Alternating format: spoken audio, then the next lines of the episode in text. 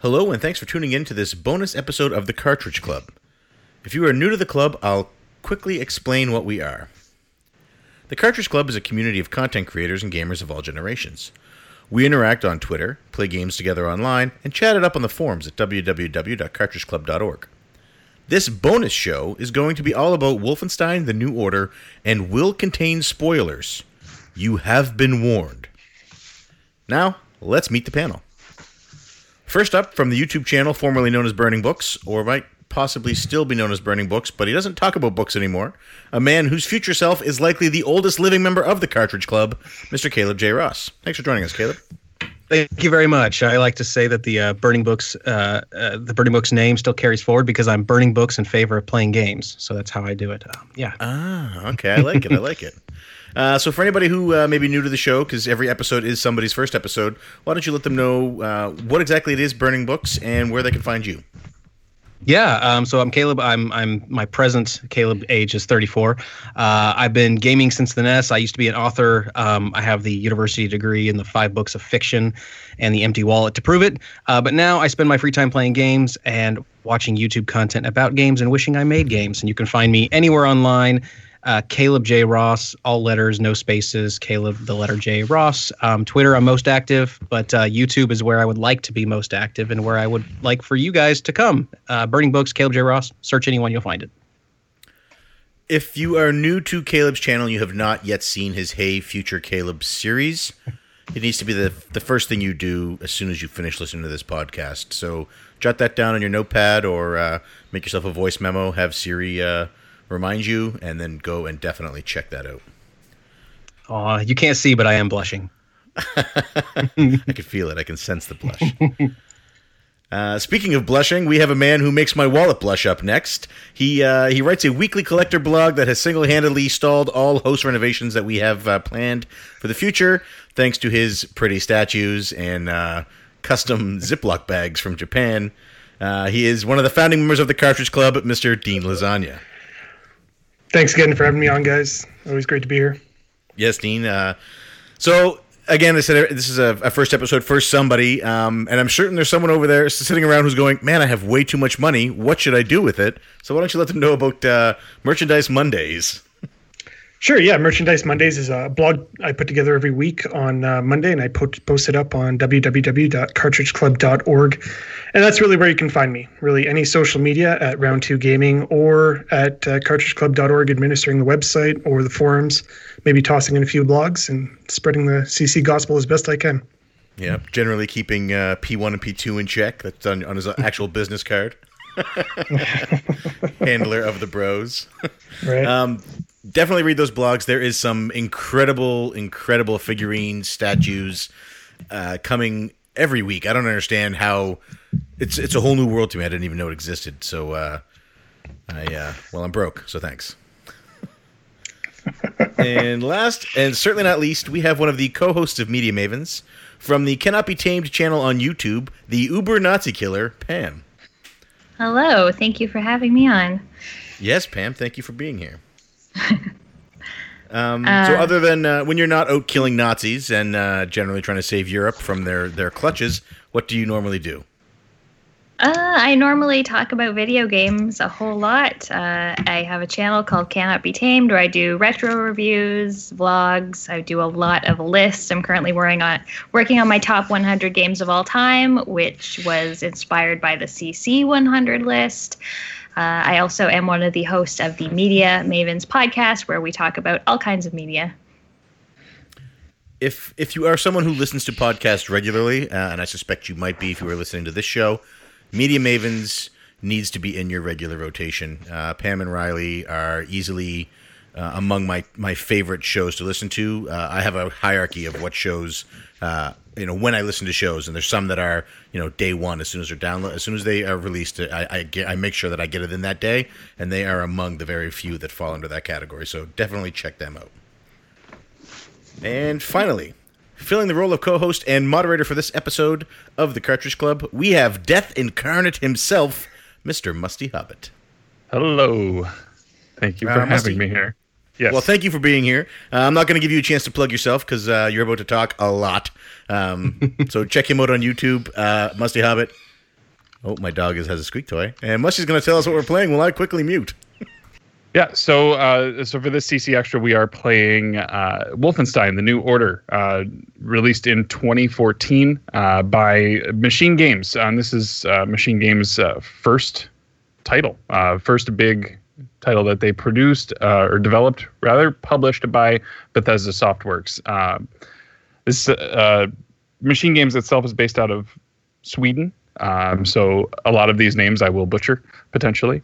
Um, directed by uh, Jens Matthies, uh, produced by uh, say it like it's written. Come on, uh, Jerk Gustafsson and Lars Johansson. Uh, the music composed by Mick Gordon, um, who many will associate now with the soundtrack from Doom, which makes sense, uh, being another one of Bethesda's. Uh, we'll get into that later. And uh, Fredrik Thordendal, uh, designed by Fredrik Lunddahl and Jerk Gustafsson. Uh, but Wolfenstein came out. It, it, was it was six months after the new console generation with the Xbox One and PS4. So it came out on those. It was also released on 360 and PS3 as well as the PC. Uh, Wolfenstein being uh, a long time long running series back to uh, the DOS PC days, uh, is a first person shooter um, and carried on that legacy. But uh, this game itself, uh, I, I, know there are some of us who played this game prior to just recently, um, and so I want to get impressions from from everyone here uh, to get your feel on on what it is that uh, that you dug about this. Uh, let's start, Dean. Let's start with you. What's your take on your first impressions with Wolfenstein? Yeah, I'm going to say this is really my my first foray into the Wolfenstein franchise at all. I remember playing it once briefly, Wolfenstein 3D at a friend's house when I was a kid, and that's really the last last time I played any of the entries. Uh, and I remember seeing the trailer from E3. I want to say probably 13, 2013, uh, and it was an awesome trailer. I remember being really excited and then really disappointed. I don't know if you guys have seen it, but it it it the first three quarters of the trailer aren't gameplay footage. Really, what it does is it sets up the premise of the game, and then the last little bit of the trailer is just gameplay. So it does it in a way that it takes sort of black and white 1940 style footage, kind of like you you see in, in school in history class, and it mixes this this sense of, of familiarity. It shows you a bunch of familiar, iconic moments from World War II, but it sort of flips them on their side and and skews the reality a little bit. And I think that's where a lot of the intrigue comes in.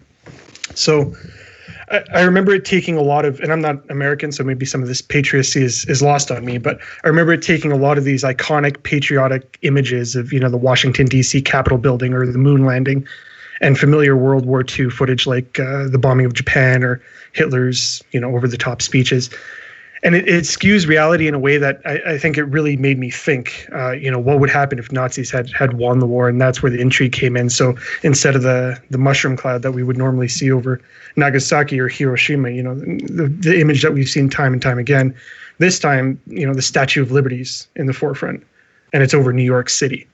Or you know the iconic American family, you know 1940s, dad sitting on the couch, mom's in the kitchen, and little Bobby Joe's playing with his car on the on the ground. This time, you know they're all sitting around the TV crying, watching you know the collapse of their country. You have the Capitol building still, but now it's Nazi banners the whole way down, or probably one of America's proudest moments, uh, the the moon landing. You know, instead of the Star Spangled Banner and that that astronaut dude, Buzz Aldrin or Neil Armstrong, whoever it was, you know, now it's you know a, a swastika flag and some Nazi doing the Hail Hitler thing in front of it. So, you know, it I think it really impacts the, the emotions, and I think that trailer did a really good job. But it's it's not just about America. There was, uh, you know, the, the Eiffel Tower and the the Nazi um, uh, Nazi occupation of, of Paris, or instead of the Beatles doing the Abbey Road cover from '69, you know, this iconic British rock band, instead of John, Paul, George, and Ringo, it's it's Nazis. So you know, I, I thought it was a really really intriguing trailer and uh, you know it's it's a setting that I'm familiar with. You know, it's a setting I can relate to, World War II, but it, it's a story I haven't heard. Uh, I think that really captured me, and, and at that point, I really wanted to play the game.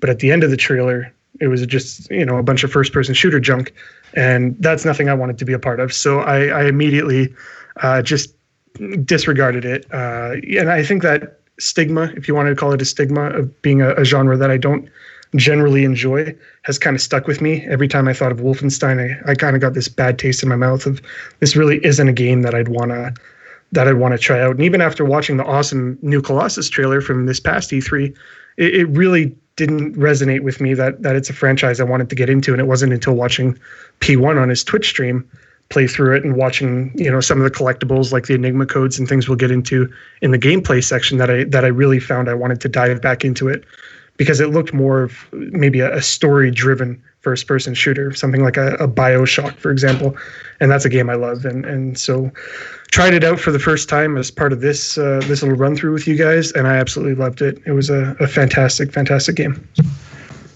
excellent and you and you went all the way to the platinum right I did. I I try as best I can every chance I get to to get the platinum. So I, I got it.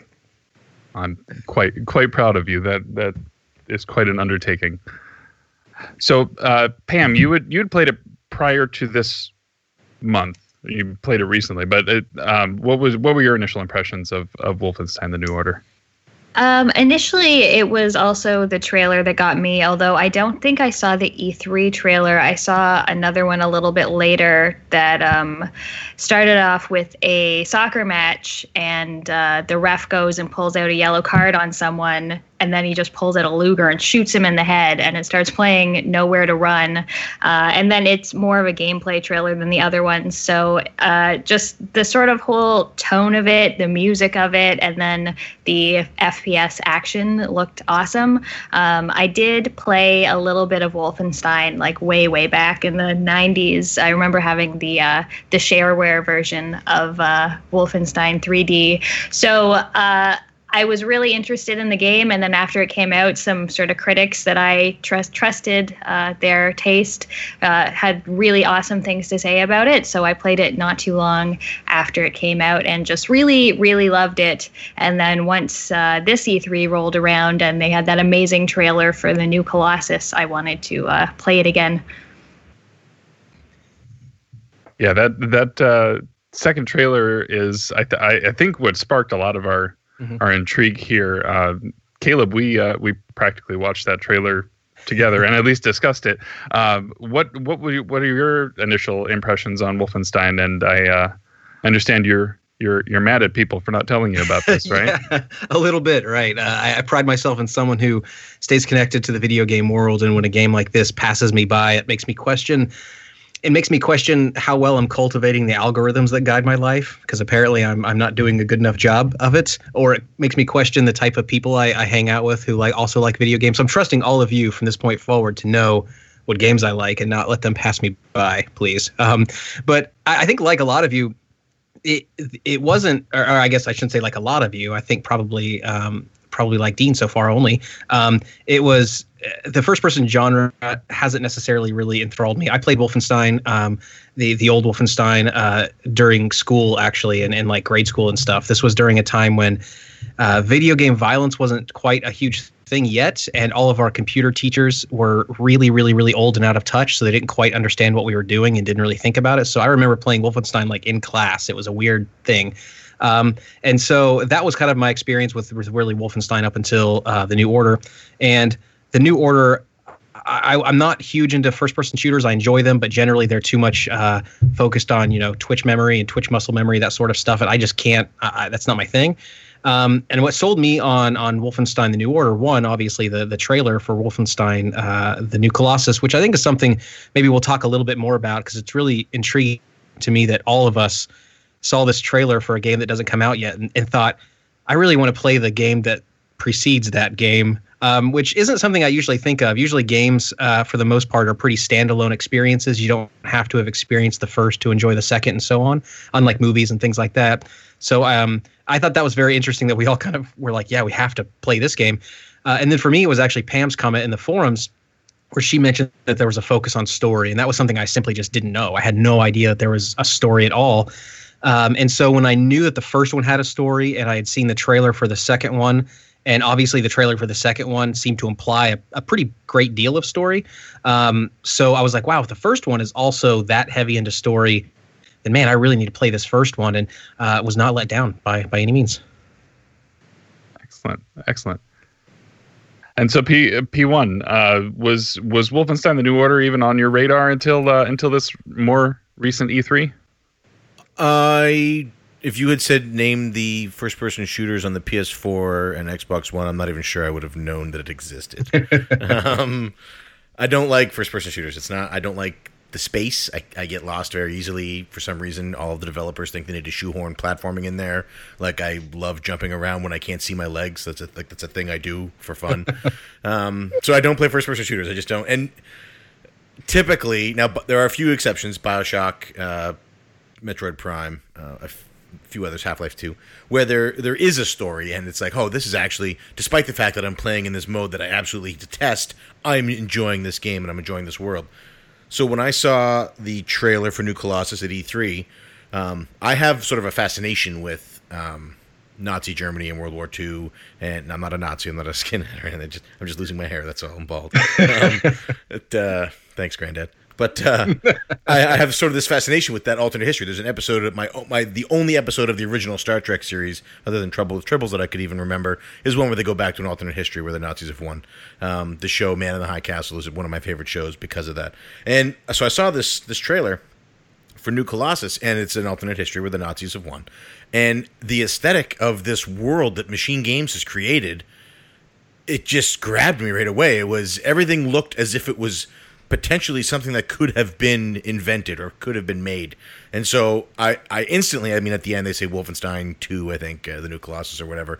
And at this point I was like, okay, I need to, I need to find out what is going on in that world. That is interesting enough to me that I will, pl- I will put myself through the first person mode that I normally don't like to see what this is about. And then, so I, I mentioned, I asked on Twitter about it and Pam and everybody else, literally everybody else who has played this game said, you need to play that game.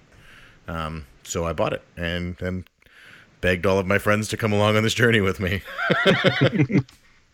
well, that, yeah, that's true. I uh, I didn't pick it up until I had gotten your recommendation, and I figure if if it can if it can sell you on a first person shooter, then uh, me being slightly more inclined to play first person shooters, uh, it was it was certainly uh, the direction that I that I wanted to go, and I'm glad and I'm glad that I did. Uh, this game was entirely off. Like I missed this one entirely. Like I knew it. I knew that there were new Wolfenstein games. There was a Wolfenstein game uh, a couple years prior. There were there were ones on the original Xbox, um, and I, I, remember playing the shareware version um, back on on the old old uh, school PCs or at the library.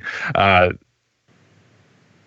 but there was so yeah this this game really kind of set the hooks in right from the beginning and i i am thoroughly impressed. And it's it's interesting having played later bethesda shooters prior to this having played doom having played a little bit of prey before this and kind of seeing uh, seeing some of the things that that i enjoyed a lot in doom and seeing the sort of roots of that in in here. Um, and, and I'm sure we'll get it. We'll get into design and, and gameplay and things like that. But um, let's kind of hit the story. That's that that seems to be a, a, lot of people's drive, and, and the thing that pulls them in is is the fact that this is not just your traditional uh, your traditional first person shooter. You as as has been mentioned, you know this takes place as uh, takes place in really two time periods. One of them being uh, in the 1940s for the first level, uh, level and a half, and then uh, and then a 16 years later. Um, so this is a bulk of the game takes place in the, the 1960s. The Nazis have won the war uh, using some advances in technology, which which get revealed later on in the in the game. But you play uh, as William Blazkowicz, uh, BJ Blazkowicz. It's it's effectively the same character from the original uh, the original Wolfenstein, although that one uh, didn't quite have the same kind of level of of technology involved as, as, in this one. Um, so BJ has effectively been been injured in combat uh, and has sort of been in, in, in a, effectively a comatose state for about 16 years, uh, staying in sort of a, a mental or not a, a medical ward in is it Poland? Yep. I think it's in Yeah, in Yeah. Poland. in Poland, and so he kind of has this moment uh, where the this at, at this hospital where the Nazis have basically come and taken the sick patients uh, and uh, some of them you know being mentally unfit and and you know just sort of taking them for what we assume is experimentation, etc. Um, and it it kind of seeing all of this and then seeing uh, his keepers uh, effectively gunned down. Uh, he kind of snaps him out of this uh, of this state and then uh, fights back. Um, as f- uh, and from the from that point, this this game kind of goes it goes all over the place, off the rails. You have there's some a few I I, I guess. Let me kind of hit big story points. What what were some of your favorite uh, sections of the story, and if you want to tie that to um, introducing some of the some of the people, um, let's Caleb. Let's start Yeah, with you. let's- Like, I want to keep on the uh, the actual mental ward a little bit because I thought that that was the first point. I wouldn't say the first, but that was probably the one of the early points in the game that made me really. I, I was sort of arrested by the direction the game was taking in terms of story and in terms of just visual storytelling as well. Up until that point, um, I could sense some pretty typical, uh, I guess, motifs, first-person shooter war game type motifs. But this was one that felt really, really new to me, in the sense that it that's that's when you really get into Williams' head a little bit. Um, that's when you or BJ's head a little bit. That's when you uh, you, you see the the passing of the 16 years or so as he's sitting in this wheelchair and as he's kind of thinking through. He's stuck in his own head for 16 years, which I thought was really effective the way that they did that. Um, and it was also the first point that made me conscious of the how how fine a line uh, Machine Games was was drawing in terms of uh, believability, in terms of verisimilitude of really being part of it, and then also just campy, crazy action game. Because if if you really step back and think about it, someone sitting in a wheelchair for 16 years is not going to simply be able to stand up and start gunning people down. It's the whole Kill Bill thing, right? If you're in a coma for that long, you're not going to be able to just stand up and kill things. But because of the rest of the story was treated with such heart, and it actually they cared about it, I was able to look look that over. And this was something. This was sort of a beat that was hit throughout the game. There were so many points in the game that, in less suitable hands, I would have just laughed, and I would have been. I would have thought this is ridiculous and stupid. It's just an action game. But I was able to sort of uh, swallow a, lo- a lot of that, and and because the story was so endearing, and and it kind of wore its heart on its sleeve at points, but not too much, and it was such an incredible balance. This is a game that I'll probably have to play a few more times to really figure out how they did that, how they walked that balance without becoming across as, as, absurd. You know, we'll touch on, I'm sure, later the whole moon aspect of it. That's absurd when you step back and think about it, but somehow it, it really did work. Uh, when you first are introduced to Max, which I know we'll talk about characters, but you're first introduced to Max, who has half a head essentially, and immediately your your sort of lifetime movie the week register is going off and thinking, oh, this is the guy I'm supposed to realize is he, he's so innocent and childlike, and therefore nothing he can do is bad, and so he should be like sort of the clean slate that we all look to in terms of empathy and, and human humanization. And so that could easily be this terrible trope that you pass along pass off, but somehow it doesn't end up being that way, and it's just it's incredible to me. And so, yeah, very incredible. Yeah, so the uh, the the ward itself uh, is is where you kind of get introduced to the your first major uh, NPCs that that play a major story. Um, Anya being the most uh, the most relevant, at least for for BJ. Um, Dean, can you tell us a little bit about Anya? Sure. Yeah. I, I- mean, I think the fact that we're talking this long about story is already a testament to how, you know, the how, how well this game told it, and uh you know, it's it's somewhat grounded in this this obscure version of history. And uh, you know, you'll never see in in film or or literature or games, you know, a compelling World War II story with just one character being being the hero, right? It's uh, you know we've seen it in the old Wolfenstein games where it's B.J. Blazkowicz and he just goes off and defeats all the Nazis by himself. But in this, I think it it still retains that that feeling of uh, you know the brothers in arms, that that that feeling of companionship in in the form of the resistance and and the strong cast of characters like Anya.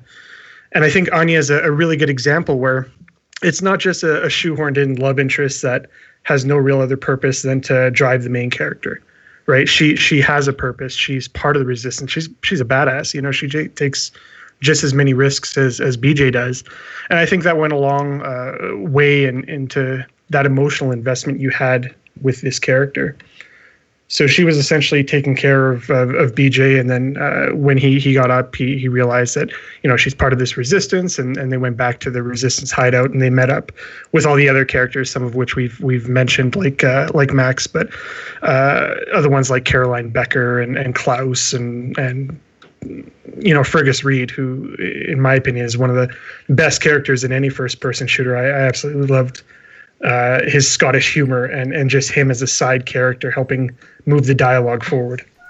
So Fergus Fergus is an interesting an interesting uh, character to bring up because not everyone uh, had Fergus in their in their playthrough. Right, there was a major decision early on uh, between him and another character. Um, Pam, what what which direction did you go in that in that decision? Did you I pick see- Wyatt or did you go Fergus? I saved Fergus. I uh, I meant to when I was playing it through again just recently to choose Wyatt, and then I just uh, forgot about that. I guess so. I ended up with Fergus both times. did, I, I chose I, I chose Fergus or I chose Wyatt, and and the interesting reason, perhaps the interesting reason, is because I honestly looked at Fergus and I thought, well, he has one eye. He's he's going to be a, a a weight the whole time. So uh, I'm just gonna go with Wyatt. Like, so I, I almost had this weird like, I don't want to say like empathizing with the Nazi sense of like superiority, and you've got to figure out like what's practically the most the be- most beneficial. But I'm like, no, I'll take I'll take Wyatt because he's he has two eyes. I don't feel Yeah. good about that decision, but you know I did. I had a pragmatic view on it as well, but I was like, Wyatt's kind of a pansy, and he doesn't know what he's doing, and he's unseasoned. Whereas Fergus, you know, is uh, is already trained. That's true. That's true. Yeah, I was worried did- about did you- uh, about escort missions. I was thinking, well, if, if I take this guy along, I'm going to have a whole lot more escort missions than I would with with Fergus. So I avoided it that way. P1, how did you make that choice? I uh Fergus in if it was me and I was Fergus or I was I would want to be the one selected. Um, he's the sergeant. He's supposed to keep his men safe. We it was his job to keep Wyatt safe, so he was the one that had to go. Fair enough. I went. I, I went with Fergus as well. Um, or I, I Killed him. I Saved killed Fergus. I saved Wyatt. I killed Fergus. Oh, I, I was I was referring to the other guys. They um yeah, there was something about he the whole intro encounter with the airplane and him kind of getting me through that. I think I felt more invested in him surviving because he managed to help me get through that. Uh, yeah, but why it helped. why why it helped lift you up over Well, one, one- cliff once. One clip. So That's right. yeah, So one time. Yeah. yeah. Now So I I'm- imagine I'm- there's there, there's like a, a canonical version of this, so right? Like you, you do have the the choice to select, but uh, jumping into the second trailer, uh, New Colossus. I mean, Fergus is there. So is like how does that work? Is it is it that Fergus was sort of the canonical choice to go along with, and and why it was just sort of an optional? Uh, Yeah, Yeah, I I think don't so. I haven't heard anything official, but it does seem. I noticed that too. It does seem that there has to be a canonical choice there. Um, I would, I would assume the better choice or the better decision would have been to not include either of them in the in the sequel. Um, but I'm also not a brilliant story writer that Machine Games obviously employs, so there's got to be a good reason for it. And it seems like that would be, although it could be one of those things where you know maybe the brain of Wyatt, which uh, in in or the brain of Ferguson, which in my playthrough was part of the final boss encounter. Maybe that is uh, not all it's cracked up to be in the same way that the final encounter with BJ Blazkowicz isn't all it's cracked up to be and how we get a sequel. So I don't know. I guess we'll find out. Hopefully we'll find out. Maybe not. Potentially. Yeah. So It could be something like Mass Effect, where it just asks you at the beginning, "Who did you save?" and then either of them could be in there, depending. That's true. Yeah. I That's I true. suspect that's probably the most likely. I don't. I don't see them forcing a, a canonical uh, playthrough on us. Otherwise, why give us the choice? You know, um, if they're going to carry that character, these guys are they're clearly masterful storytellers. Bethesda uh, doesn't just publish shit. So if if they're going to if for us to have one of these characters in the next game, I can't see it possibly being a situation where you don't have to select or read your save file or whatever which one you it'll probably just be a selection so that way new, newcomers can play it because it yeah otherwise it means i have to play the whole game again and choose the other guy listen to that terrible accent Ugh. or you can kidding. probably take that choice as the a- as the choice it was meant to be, and so, and that it's pretty non-consequential. Uh, you know, either one would have been fine, and so they just randomly Yeah. chose one to be in the sequel and go with it. I think, in terms of gameplay, I think the only difference is that don't you get health benefits if you save Fergus, but you get armor benefits if you save Wyatt, and that's kind of it. I think, or maybe one. I think one of them has a lockpick or something The- like that. Yeah, Fergus, you do like hot wiring locks or whatever, and then I think the other guy you do lock picking, and then one of the um, com- one of the resistance members is different depending on who you select. Interesting. Did anyone else find the the mental health hospital and their alignment to the resistance almost too coincidental um, in the sense that I'm trying to think of like how an alternative history would really play out. Uh, you know, the, if the if the Nazis had won, um, would their uh, control over the world have happened as quickly and as all encompassing as it has in such a way that there would be very few pockets of resistance? Or, uh, and if that's the case, if it, there truly is only few pockets of resistance, it seems kind of coincidental that this mental hospital happened to be one of them. Or are there more resistance fighters than we realize? And maybe even more than they realize? You know, maybe we'll find that out. I don't know. I think it touches on a, a lot of what happened in reality with the, the experimentation on mental health, um, you know, people. And uh, I, I would imagine in this world that most, if not all, of these mental health wards with with caring, um, you know, caretakers would be part of some sort of resistance. They would have some sort of resistance to this this this Nazi experimentation on their patients. So in a way, yeah, yeah, yeah, it is coincidental. I imagine that you know BJ would show up in in Anya's, you know, the the one that's in the heart of Berlin. But um, yeah, I would imagine that there's larger sections of, of pockets all around the world. Yeah, and you make sense. I mean, the whole doctor's oath, do no harm. I'm sure that's something when you become a doctor, you don't generally become a doctor only for the money. You probably also do it because you care about people. Uh, so, I, yeah, so so you're probably right. The, perc- the the possibility of having resistance within a hospital setting is probably greater than the general population to begin with. So that makes sense. There's And it- also flavors of, of a difference of resistance between resisting them taking your patients and resisting Yeah, the entire movement as well. So that I mean, you it could be that they yeah, it just he just happened to hit that cross section where where both of those things are uh, are important to those caretakers, but yeah, it of of, of all the story points it, that's kind of one where it's it's convenient for convenience's sake, but but uh, The rest of it's so strong that it that it honestly doesn't matter in the long run. I just yeah, I mean, I quickly forgot about that convenience within moments because obviously the rest of this it, it was just carried so well. So yeah, and and one of the big things that that this game kind of took that kind of I was gonna say kind of re. I mean, effectively as a reboot of the original, right? But they the the technology that that was incorporated into the the enemies and uh, just the entirety of the game, um, just it, it, it was an interesting way to understand truly how the Nazi power could could rise so quickly, uh, and and and you sort of get into that later later in the story as you start to meet some additional characters. Um, there's there's multiple prison break sequences, um, which were which were in in and of themselves very interesting ways to introduce story and character. Um, but we get to meet uh, Set uh, in this in the second one, um, which involves a breaking into the prison and then breaking out of the prison. Um, Pam, do you want to talk about Set a little bit and how how he plays comes into play? Sure.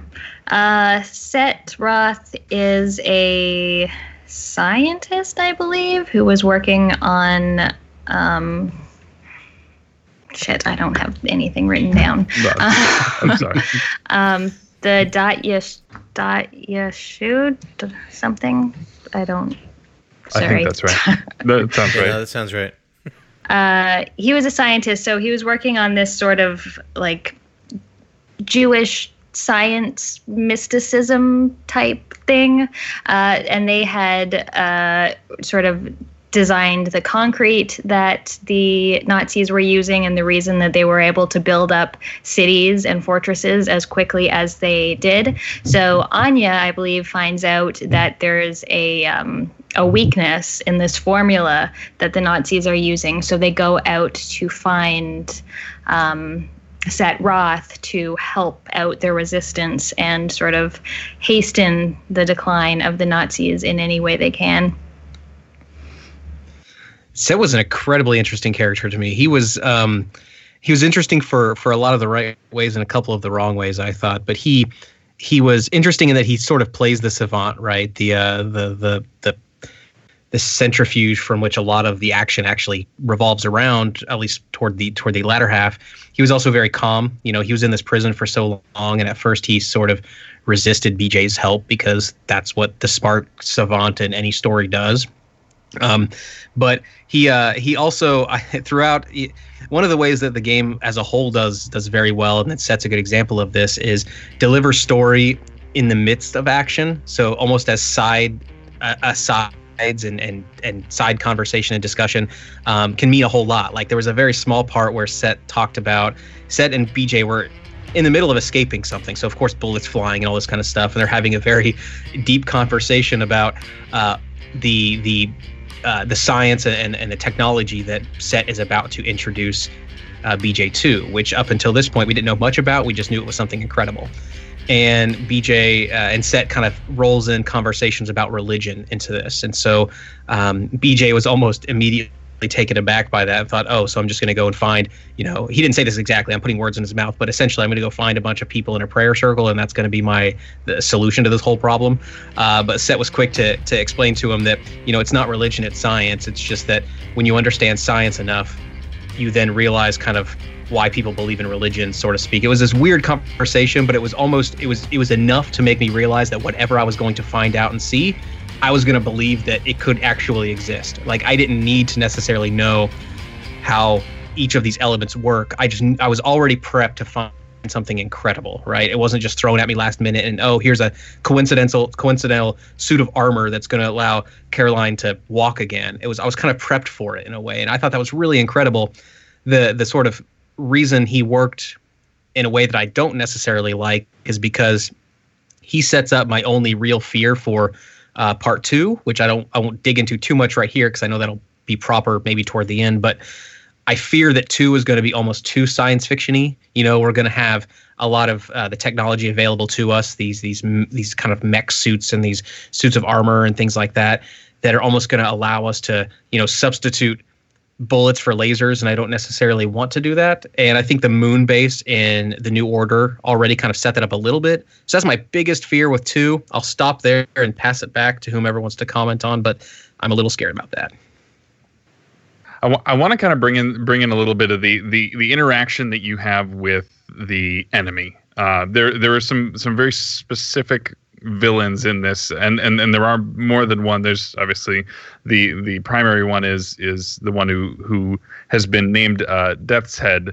Um, he's kind of the the major villain, but you you come across him early on, and then at the end, but you have some interactions with some other characters, which are some really interesting story sequences. And and actually, one of the first moments in this game that really kind of shocked me. Um, P1, do you want to talk about the train? Oh, do I? Yeah. Are we going to talk about that cringeworthy sex scene, or are we going to talk about uh, Frau Engel's uh, questioning? Which which part of the train are we talking about for shock? um, yeah. So you're on this train. Um, you're going with Anya somewhere. You're in hiding. You are no. I mean, you're you're BJ Blazkowicz. You're you're built like an Aryan god, and uh, you're the only American soldier fighting for the the resistance in Europe. It seems. And you have a very, Jay. very American accent, by the way. I mean, it's there's no running away from his accent. Um, so you're on this train, and all of a sudden these Nazis walk in, and one of them is Frau Engel. I think she's an Obergruppenführer. I'm not 100 percent certain though.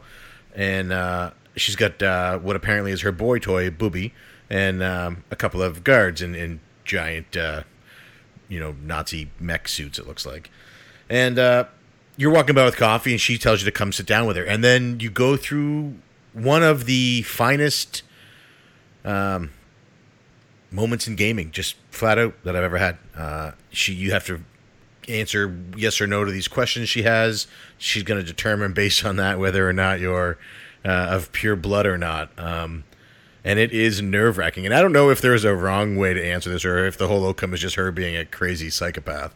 But uh, it is intense. And from that point forward, it's like Deathshead might be the overarching bad guy in this, but I don't want to run into this woman again. and then you do. um, but luckily, in that in that in that instance, you uh, bash her face in, um, literally. Uh, so it feels a little better. In the se- You in the don't come back to second, the uh, in the next encounter, not on the train, obviously, just to clarify. yeah, yeah, that. not on the train, So- not on the train. Uh, but Uh, she's did aw- anyone she's else- great. Sorry, go Go ahead. ahead. No, you go. Did anyone else try to murder her several different times to see if there was a way you could actually end the game at that point? No, I was terrified. I didn't. Even, she said, "Don't go for the gun." I didn't go for the gun. I tried. I tried every button combination I could possibly think of, thinking that maybe it was like a Far Cry 4 type scenario where, you know, at the beginning of that game, if you just don't do anything for 15 minutes, you actually beat the game and you it's basically the quickest speed run ever. I was hoping that maybe there was something in there where I could actually end the game at that point, but I didn't find anything.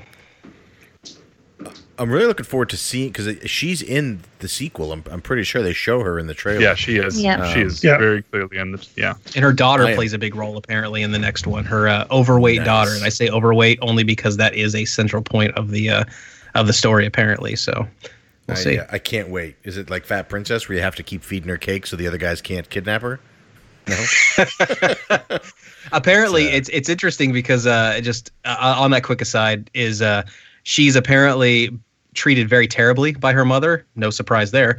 But also because she is overweight, she's essentially seen as as less uh, valuable than the rest of. So she's forced. I I, have, I anticipate. I'm calling it now. The uh, daughter will end up being on your team sometime throughout the game, or perhaps that's too obvious. She won't end up being on your team uh, and somehow there'll be a different play play out. Uh, I think maybe in lesser hands, it would have been too obvious that the daughter is going to be on your team at some point in uh, in the second Wolfenstein. But anyway, back to back to one, back to Yeah. the train. Yeah, but uh, she she's a great character, and Bubi's a great character too. Like I said, he's her boy toy. Uh, he clearly gets by on his looks and the fact that she's attracted to him, and he He, weirds delivers- me out.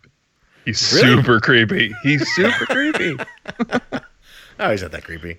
He uh, Well, the- he delivers one of the one of the, the most deadly strikes to uh, to BJ. He tries to offer BJ up to Frau Engel as uh, as a reward, as a trophy, and he, he buries a knife in your chest, and then you you respond. And two minutes kind later, and two minutes later, Set, uh, who sees you obviously bleeding on the ground because the perspective of the camera is you on the ground looking up a Set. Set says, uh, "Help me up out of this elevator, BJ." Like, doesn't even ask, doesn't even consider that you have a knife, like you just pulled it out of your gut. Uh, this is another one of those moments where. Any other hands, that's a typical action movie type exchange that would be laughable. But for some reason, I'm, I'm okay with it. I accept it in this game, and I don't friggin' know why. There was there was something that uh, you you guys have equated Bioshock. Uh, there, there was something about the uh, way that BJ, I think against against all common sense, just was was. He, he never really questioned anybody giving him direction. I think Caleb, you pointed that out in your in your post game smoke review. Uh, that that he's he's been beaten and and stabbed and shot and and he just keeps going and and like BioShock, you know, you they they kind of build in justification for that, but you didn't really get that justification aside from him. Well, he's going after his his his love interest. I think that's that's that's the biggest piece, right? Um, I think part of it. Oh, yeah, no, no, go ahead. I, I think part of it is, uh, and this is you know storytelling at, at its laziest, but at its most uh, well done laziness, laziest. So, um, what in the same way that Max, as I mentioned earlier, is sort of this uh, this a bastion of, of of just universal empathy. He's this guy that can't do any wrong. He has a childlike innocence, that sort of thing. And so he kind of he's always good, 100%. He's like the epitome of capital G good, right? In the same way, that's kind of what BJ ends up becoming. Uh, they, if you think about Max and BJ, they they have very similar histories. Obviously involved in the war, head injuries. Um, they are big brutes. They they kind of you know can do anything physically. Um, and with BJ, I think the the the mental trauma that he had received from the shrapnel is this sort of band-aid to patch up any sort of minor plot hole that may happen or any sort of contrivance um, and you pair that with his just military dedication, right? In the military, you're, you're you're trained to take orders, and that's kind of what you do. You're you're you're a piece of the of the overall grand scheme of things, and you have to sort of play your role. So him being part of the military is enough for him to kind of say, "Yeah, I'll do what you tell me to do." You add on to that the sort of max level uh, uh, mental disability to some degree, um, and and he sort of it's almost like he has no choice but to do what they say. And and another and another example of this, back to P1's comments about the horrible sex scene on the train. Um, the first, I think that was, if I remember correctly, that was the first of far too many sex scenes in this game. But it was immediately after that sex scene, I saw Anya for the very first time as someone who seemed almost conniving. Like she was the way that the camera was framed and everything. She was kind of looking over his shoulder as um, I'm guiding you, I'm telling you what to do. And she says, okay, now get on that bus and, and fight your way into the prison or whatever the next step of the, uh, story was. And he just did it, no words spoken. He just kind of went with it. At that moment, I thought for a second that, oh man, Anya's bad news. She's actually going to turn on him. This is going to be terrible. Um, I'm glad she didn't because that also would have been, to my own dumb head, something just way too obvious that she was going to turn on him based on the way they set it up. Uh, the story's always zigging and zagging, but never zigs and zags too far, which I really appreciate. So in that way, he's almost set up to be the guy who has to follow orders and he really can't make his own decisions. And throughout the game, that's really what it is. I mean, I can't think of a particular time throughout the game that he did something on his own necessarily, except for maybe defending Anya in the mental asylum. After that, it was kind of part of the resistance plan. It was always part of the plan. Go to this helicopter, do this, grab this. Uh, everything was mapped out for him. So I, I don't know. I see it as a way that, like, yeah, to summarize, he has to do those things because his character is built to do only those things, follow direction. There's, there's two times in the game where where BJ makes his own decision, and it's at the beginning when you choose between Fergus and Wyatt, and at the end when he chooses to sacrifice himself for everyone else. Oh yeah, you're right. 2 you're times right. that he really makes a choice. Mm. And even Fergus in the game, I think more than once tells BJ, like, you were born for killing Nazis. And it's just like, this is his purpose. So he seems to just go along with whatever it is uh, that the resistance is telling him to do. It's Although- incredible that. Oh, go ahead. Sorry. No, go ahead. No, no, please, please go. I was going to switch tracks to the love scene. So. Okay. then you can keep this interruption there. It'll be brief. Um, the uh, um, well, now I freaking totally. Oh, I think it's interesting that we keep talking about story, and I think Dean even mentioned this early, a little bit earlier. We keep talking about story, and it makes me wonder why Machine Games didn't simply just create a standard first-person shooter. They could have. They could have done that. They could have probably gotten away with it. Probably could have sold a few copies, but it seems as though they intentionally decided that they were going to do something that didn't seem to make logical sense. We're going to make a Wolfenstein game where you care about the characters and the story. If you go back to the original game, which was part of this game in the nightmare scenario, the nightmare scene, which I thought was brilliant, you you're reminded uh, in the middle of this game how ridiculous the first 3D version of the game was. Not the first Wolfenstein game, but the first 3D version Wolfenstein game. Uh, you're just reminded how how kind of ridiculous it was uh, in the sense that it had no story. It was all about killing Nazis, and that's it. If, if you went into that into that uh, game, that original game, not knowing what the swastika looked like, you'd have no idea. You're just like, oh, I'm killing these guys. Okay, so it's interesting that that Machine Games is like, you know what, we could do that, but we're gonna do so much more than we have to, which I thought was incredible. This this was a, a direct sequel to Wolfenstein on the PS3 B.J. Blazkowicz is the main hero in that. Uh, William Strauss is the main villain, Deathshead, and Caroline Becker's in it. It's a direct, and that game uh, sold mediocre and was an average score at best from critics. So I think they might have looked at that and said, we can do better. What do people want? They want to shoot Nazis? Okay, we can do that. What else do people want? Uh, they want to feel things? Hmm. How do we make them feel? How about sex scenes? Do they want sex scenes? There you go. I hear That- Pam's that was thoughts my- on that. 'cause that- I don't know who that was for because that's That was not my for bringing me. it back. Uh, yeah, I just want to speak up in defense of the sex scenes. I actually really liked that they managed to stick a totally sweet romance into this game that's all about shooting Nazis. Um, I had no problems with the scene on the train, actually. Like, you could tell that for years, Anya was wanting to hit that, which is kind of creepy since he was like comatose for all those years. But, you know, now that he's conscious, she finally gets her chance. And I, uh, I liked that they managed to add that in there. I thought it actually fit pretty well. They did. I mean, if you think about it, they did literally have to plant the seed for the second game when she has twins, or she's pregnant with twins throughout the most games. So, um, but yeah, I think uh, Did probably you what does say plant the seed? Yeah, I said literally plant the seed. For the next one. Someone got it. Um, but I guess I guess you're kind of right because well, you're very right. But I'm finally understanding um, that it's. I think what made it maybe made it what what made it creepy for me is anytime there's uh, there's uh, computer. Uh, I guess the the physics of sex on video games just doesn't seem to have been made very well so far, um, just in the history of games. So anytime I see it, I'm already averse to it but yeah, if you kind of remove that from it, it is nice that they folded in a, a genuine romance. Um, and I like that it wasn't. It what I don't want to get too much into it, but it wasn't like an, an aggressive thing where it was all about like trying to just show sex to uh, cater to just horny game players. It was, um, if if you remember during those sex scenes, BJ was still doing his internal monologue the whole time, so he was still very much in his head, trying to figure things out, thinking through things, which which was important. I think if you remove that, then it could have almost looked like just another gratuitous sex scene, possibly. I don't know. One of my favorite scenes in the game, um, and I'm curious if there's a, is a if there's a flip side to it. Comes from Jay, who is uh, he's obviously supposed to be Jimi Hendrix. Um, he's in the resistance camp, and if you go down the Wyatt path, you get him, uh, and he, just sort of roams around and plays guitar and does a lot of acid. But there's one one scene. It's a very charged scene between him and BJ, where you know BJ's saying how they got to fight the Nazis, they got to make it right, they got to get back home, and he's and he's wondering why Jay's not more involved.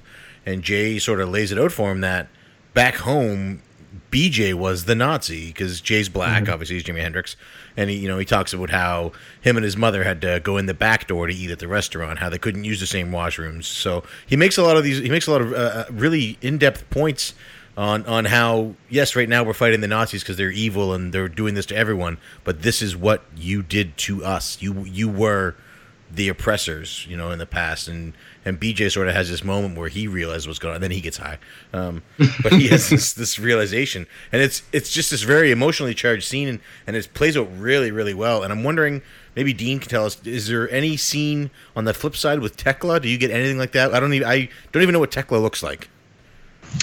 Yeah, Tekla is more of a almost a comical character. She she kind of defies you know any any realism um, that you you may have seen in the game. She uh, she's pretty eccentric. She's really good with numbers, and uh, she she clearly has some sort of a uh, I don't know if it's a, you call it a disability or um, something, but she she doesn't function well in social uh, aspects. So I think there's a lot of sort of heart to heart moments, but nothing in terms of uh, that sort of depth or you know where it's addressing maybe some more taboo subjects like uh, the oppression of, of black people in, in America.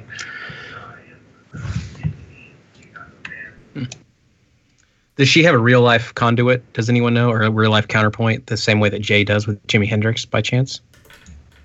I don't think so. Yeah, I don't. I I don't think there was any that was that was that kind of obvious. Um, so wait, so so Jay Jay was only on the Wyatt timeline, right? Mhm. Okay, Right. okay. Because there was there was another uh, another black character in the Fergus timeline, but I, and so I thought that maybe you were talking about him, and there was a different connection with him. Um, no, he's from the prison, correct? there You was free him. You free him. He tells you to go in there. Oh and yeah. kill the tickler or whatever the guy's name was, the Skinner, the Oh, in the camp. generic. Yeah, and the he In- says yeah. go in there and kill him because he tortures us. Um, He's like a Jamaican, uh, I think, J- Yeah. Jamaican origin or something. Mhm. Yeah. Yep. Yeah. Different guy. Yeah. Okay. Okay. The other thing, let's see. So a, a, a couple other, I guess, major story points, and then I I want to make sure we kind of get into some of the other mechanics. Caleb, you, you brought up the the nightmare, which which unfortunately I you have a couple of opportunities to do, and both of them took me so off guard that I uh, I barely survived. I, I, I didn't I didn't complete the nightmare. Um, did did any of you complete the nightmare? crushed it.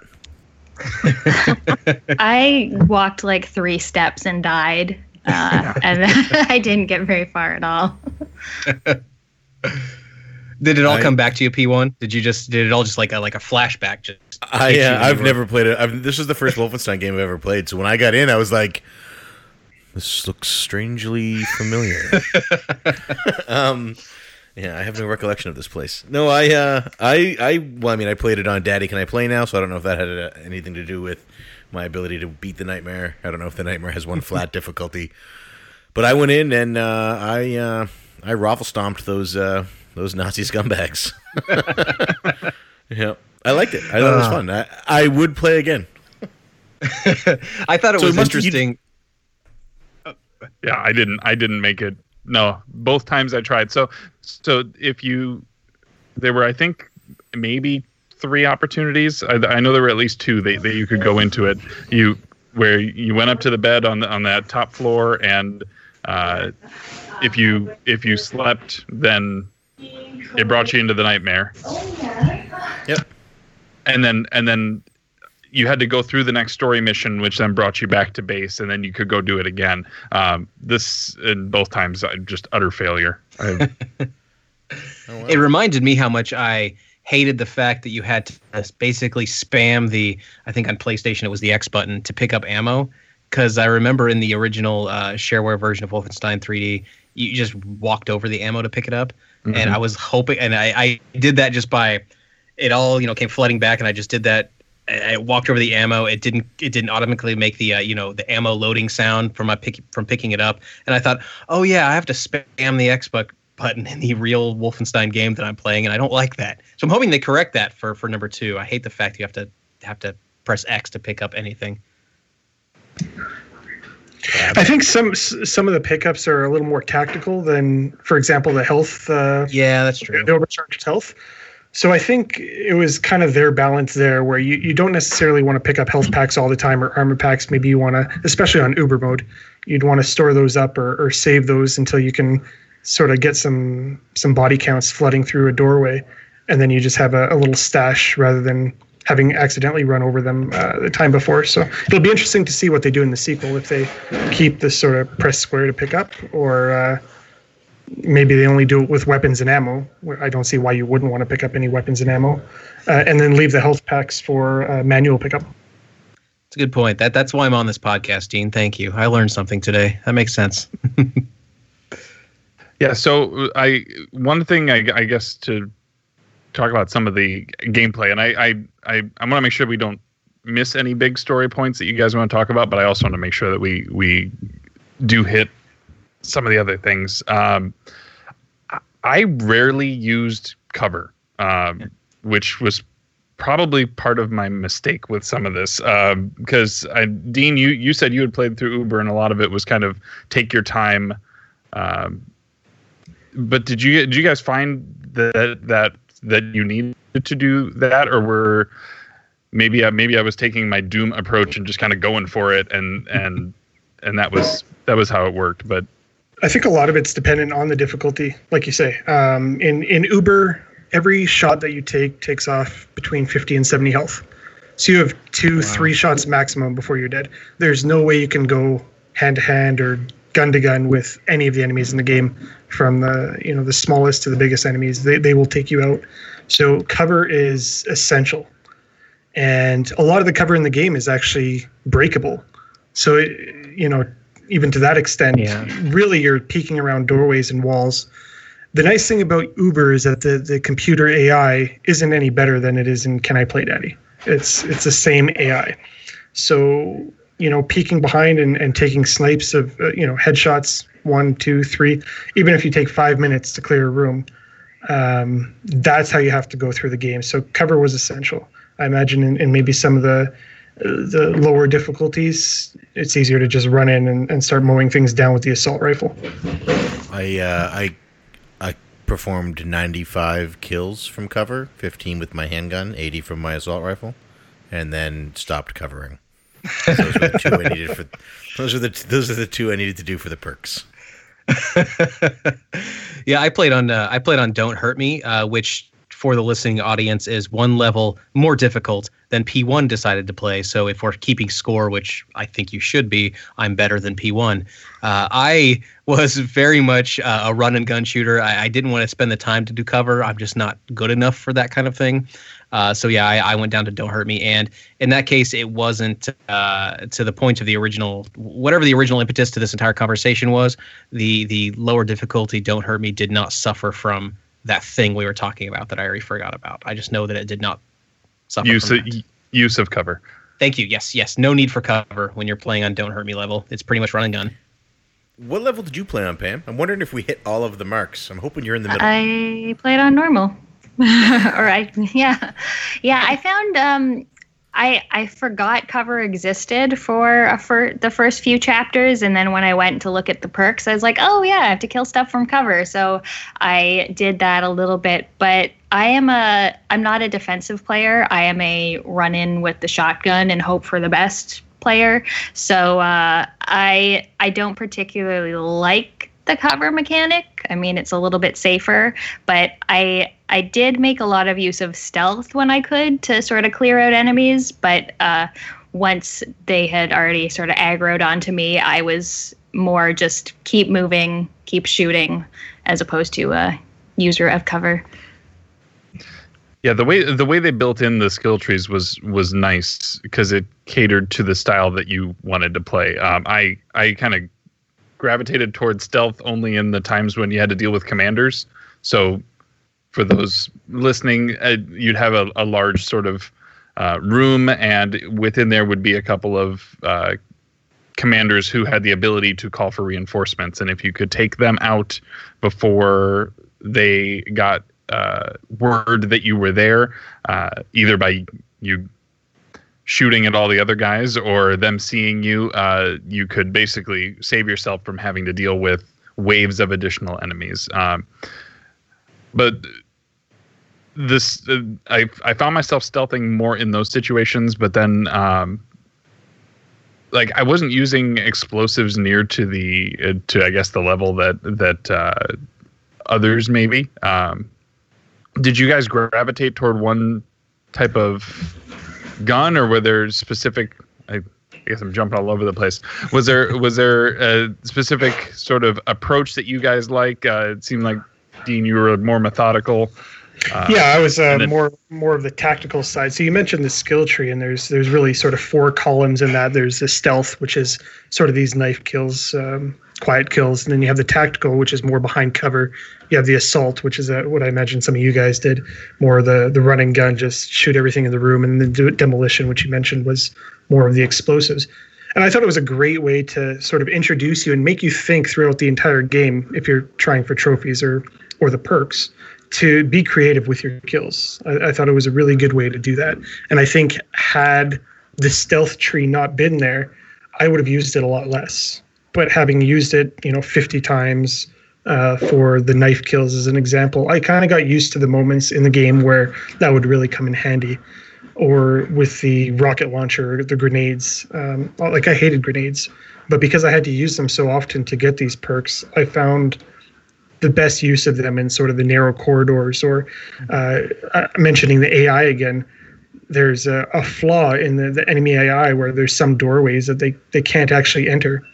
So by sort of running behind the wall in a room that they can't enter, you get a huge pile up of enemies and you just throw a grenade and there's five, ten of them gone. So uh, it was a really interesting way to incorporate a gameplay mechanic with sort of a learning curve um, that I think complemented the whole way through.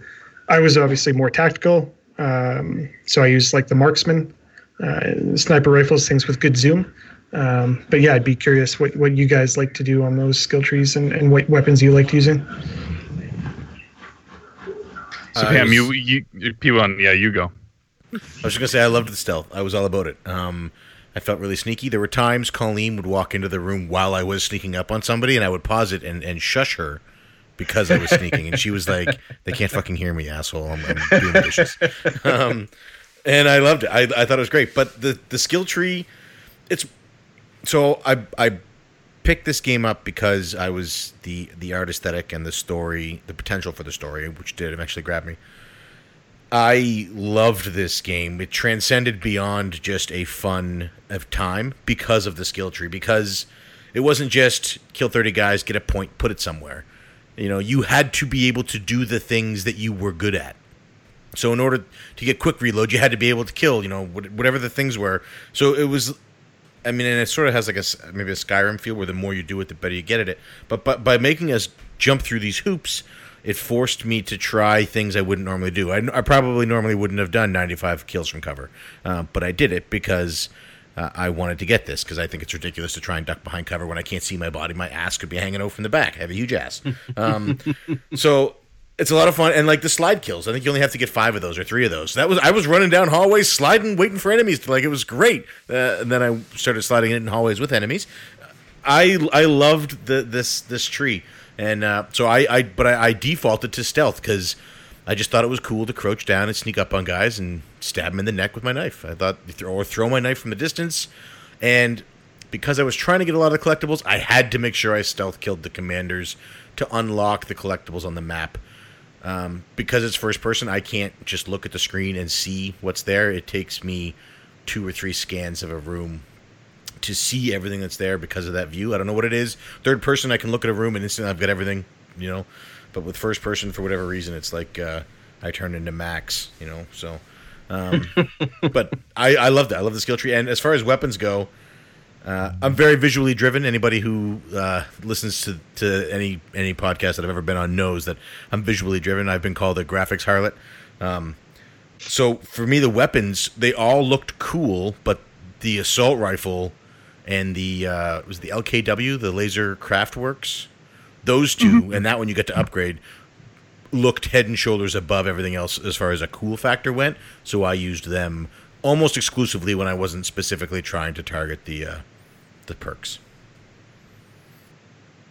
Does the difficulty, do you think, uh, the, for those of us that played on the lower difficulty, uh, P1, and then myself who played on, as a reminder, one level above P1, uh, does it make it difficult to? Uh, is the uh, is the the perks tree? Does it make it easier when you have a lower difficulty? Therefore, your uh, your potential for screwing up is sort of less. Um, and maybe Dean would be a good person to comment on this as well, because I think if I were playing at a harder difficulty level, even the even the normal difficulty, which for me would be hard difficulty level, I would be very averse to using the stealth tree, uh, or I'm sorry, the skill tree, the way that it's set up now, and therefore I may end up actually hating it. But I think for those of us who played on the lower level, we enjoyed it because we could experiment and without really ramification. Yeah, I can speak from the, the harder difficulty standpoint. What I would normally do is find a, an area where uh, I could kind of farm the, the kills in the, the skill tree, sort of a safe point or uh, a beginning of a level where I felt that there was enough body counts that I could quickly throw some some knives or throw some grenades and kill a bunch of them at the same time. And I would ramp it down to an easier mode so I wouldn't have to use as many or use as much ammo, right, to, to kill the enemies uh, or they wouldn't be able to, to kill me as fast. So I could just run in, uh, use the assault rifle, mow everybody down, not die, and then restart and do it over again. And that skill tree carries over to Uber. Oh, okay, okay, interesting. Exploit. Devious gene, a devious genius. Yeah, I found I found that there were areas where where if you yeah if you died, even coming back to the the checkpoint, your your um, your counts toward those skills continued. So you didn't you didn't lose the progress. So if you continue to die in the same spot but got three stealth kills in that process, you would continue to to rack those up. Um, but yeah, Pam, you said you said you would you sort of gravitated toward assault. Um, were there were there specific sort of assault skills that you enjoyed using on a regular basis, or or was there specific weapons that that you catered to because of your playstyle?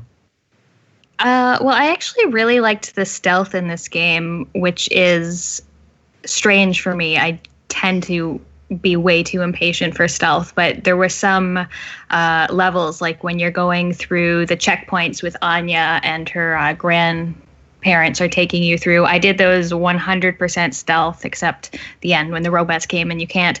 Uh, but I found that just because I'm not the best at aiming, so stealth is really good for me, and grenades are really good for me. I like shotguns because I don't have to aim particularly well with those. Uh, but I also just found, I don't know, there's something really satisfying about the stealth and stabbing Nazis in the neck. I uh, I really enjoyed that. I think my least used things were like uh, the dual wielding, which sounds really cool, but in practice just strikes me as terribly inefficient. So that's not something I use very much. And you had to use the other tr- like I was so I, I was dual wielding at first, and I was like, I'm not getting any. What's going on here? And why is this gun not using any ammo? I was like, oh, I have to pull both triggers, and then I was just like, Yeah. uh, this is. This is, pushing the limits of my ability to game. and it and the kickback would, was double too. You have two guns that are both kicking Mhm. back, and so it was hard to aim. And yeah, I didn't do that either. But You I did. Good. No, no, sorry. I, Continue. I did use all the weapons, especially I like the the skill trees because they also just remind you, like, hey, did you know you could attack something this way and that I wouldn't have necessarily thought of. But I used uh, all the guns to some degree. Like I liked the sniper rifle when there was a good chance to use it when I wouldn't die. Uh, I also just really like the pistol. It's uh, pretty quick and efficient, and it's great with a silencer. Yeah, that's one of the best pistols in any first-person Mhm. shooter I've played. I, I love that thing. That and the Yeah. PP7 from Goldeneye. Yeah. Where did you get a silencer at? Because I never found one. It was a secondary mode. Yeah. You have to press To the turn it on. right directional button, I think, to switch over to the. Yeah, there's a- so there's basic there's basically twice as many weapons as you realize there was. If you Yeah. like the assault rifle has rockets. Yeah, I, I knew Ah. that. I, kn- I had that Okay. one. So Although to be fair, I think though the silencer is given to you at some point in the game, whereas I think maybe the rocket launcher is that something is that an actual upgrade or is that just part of the gun when you first get it? It's that's it's an an, upgrade. it's an upgrade later oh, on. it is. Okay, all right. I tried Because Pete, I when I one of the skill one of the skill tree things is like kill. I think it's five guys with a silenced pistol, and I'm like, man, I can't wait to do this one because the perk for it was really good. I was like, I really want to get. So I'm, I get to the last level, and I'm like, where the fuck is the silence? I did this whole game, I didn't find this fucking. Oh boy, I should have asked on the, on the forums at www.cartridgeclub.org. we would have been too busy s- ni- uh, stealth killing enemies with pistols to respond anyway. So That's right. So anybody who was wondering why I played on Daddy, can I play now? So I think uh, I guess to kind of close out the skill conversation and the maybe some of the gun conversation. I so the moon level introduced things that I like. I loved the laser AR marksman. Like that was the addition of that gun changed things for me uh, through the last quarter of the game. Uh, and I really, I really liked that gun and the kind of damage that it that it was capable of doing. So I found myself, especially because it it, it recharged as well, uh, just like your your laser craftworks um, cutting slash shooting uh, device, and I don't know that that that one was was probably my favorite. Um, The it was a that fanta- it was a I was Sorry, just gonna say Caleb. The, the, the Tesla feature on that Laser Craftworks gun, where you could zoom in. One of the upgrades was like you would zoom in, and it was a grid, and anything that was in the grid, it would target, and then it would just dump the whole charge into them. And like I was taking out the armored guys in one shot with it. I, it was fantastic. I did not know that that existed. So you we're on equal levels here. so wait, what was that again?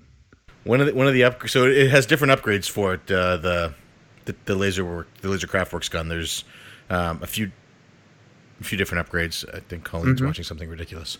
Um, but one of them is uh, I think it's called Tesla, and it's so you zoom in and it, it brings up like an orange grid. It's it's like looking at a scope, but it brings up an orange grid, and you can actually see the grids uh, changing to blue as it's targeting the people that are in the screen, and um, it will dump the entire charge of the gun into the targets on the screen. So if you go up against one of the big mech guys and he's the only one in the target, he gets the full charge and he it doesn't miss. It's also how I got the perk of unload. You had to you had to dump the entire charge of one of those into something without missing, and you don't miss in that mode. So I, I should have read my mini tutorial when because I, I remember seeing that upgrade specifically, but I totally missed that.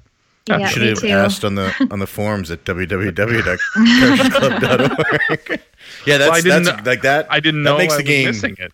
as soon as you get it, it's like it changes everything. That was so I open with that. I, I usually park next to a battery. I, I duck out, I blast everything, I charge. I duck out, I blast everything, I charge, and uh, yeah, it was. I had a lot of fun. And and when they they, they don't just die, they explode. It's like they get they get hit with a Tesla cannon. So it's it's pretty cool. Wow. See, you're not the only one who learns things today. Excellent. Um, so let's see. Talked about. Let's get into yeah. Let's get into the sound and the music. One of the things I mentioned, just from name recognition, was uh, Mick Gordon, uh, who I think Just just before we do sound, because I think sound's gonna be a Sure. big one. Can we talk about the collectibles? yes. I know Dean sorry. wanted to mention them as well, and I wanted to, to touch base on those. Yeah. Um, there's so there's a lot of collectibles in this game. It's there's Enigma files, which at the end of the game, or Enigma codes, sorry, which at the end of the game unlock different modes um, based on the ones that you find. There's valuables that you find. There's um, portraits. There's radio, uh, voice recordings, and they just for whatever reason they grabbed me, and I think I think it was heavily due to the fact that by stealth killing a commander, it would show you where they were. You know what I mean? So I didn't have to do too much hunting, and I, I wonder if it was as much fun to find them just looking for them. Did anybody not use the, the, the fact that you could kill commanders? I know Dean, you wanted to talk about them. Did you uh, did you always kill the commanders? Or No, I, I actually just used a walkthrough. Um, I, I know there was a way to yeah get the, the question marks on your, your map, but I, I just used a walkthrough for the whole thing. And uh, yeah, I was obsessed with, with collecting everything I could. Now, I won't say that I actually read through all the letters and listen to all the recordings, um, but it was a, a fun little aspect that I thought added a little bit. And like I said earlier, that's what kind of got me to pick up the game was watching you run around the castle you know, pulling uh, pulling sword levers and opening secret doors so you can get different collectibles in there. So it's uh, I, I love that in games. how frustrating was it for you when I was playing that and you said go back and pull that sword, and I was like, oh no, I tried, I can't, but I clearly could have because when I went back, I was able to pull the sword. I, I hate Twitch, man. I, I that thirty second delay kills me. Yeah, I was I was running through and there was a sword and I was like tapping on them and pulling and nothing was happening and I walked by one that was crooked and I just didn't notice it because I didn't notice it. But Dean had seen it and he was like, "Go back and pull that sword." And I was like, "No, I can't pull the swords. You're crazy." he wasn't crazy. He was right. Speaking of recordings, does did anyone else feel the sound, the sound effect that happened when there was a new uh, audio log recording put into your inventory by Anya? I, it was Anya's friend or something that had these diary entries later on in the game that that would get pumped into your audio log every few minutes or whatever. It was the most intimidating, scary sound ever when they were put into your audio log. That every time it happened, I thought like I was being shot by something or there was something attacking me. But it was no, just you have a new audio log in your inventory.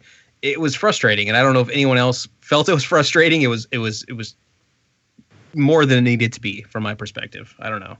Does anyone even remember even remember it by any mean by any chance? Did I even play this game? Is this is we're talking about uh, Mario Galaxy, right? Is that is that it?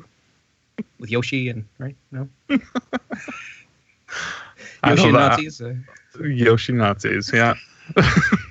All right. Well, I if, didn't- If, if no one else, like I'm, this is this is I, I'm I'm actually surprised because it was such a distraction and it was such a massive problem for me that when every when I'm gre- met with like either I'm not explaining it correctly, or I'm just there's something wrong in my head and I need to get go consult a doctor or something It was- because it was it was genuinely a distraction.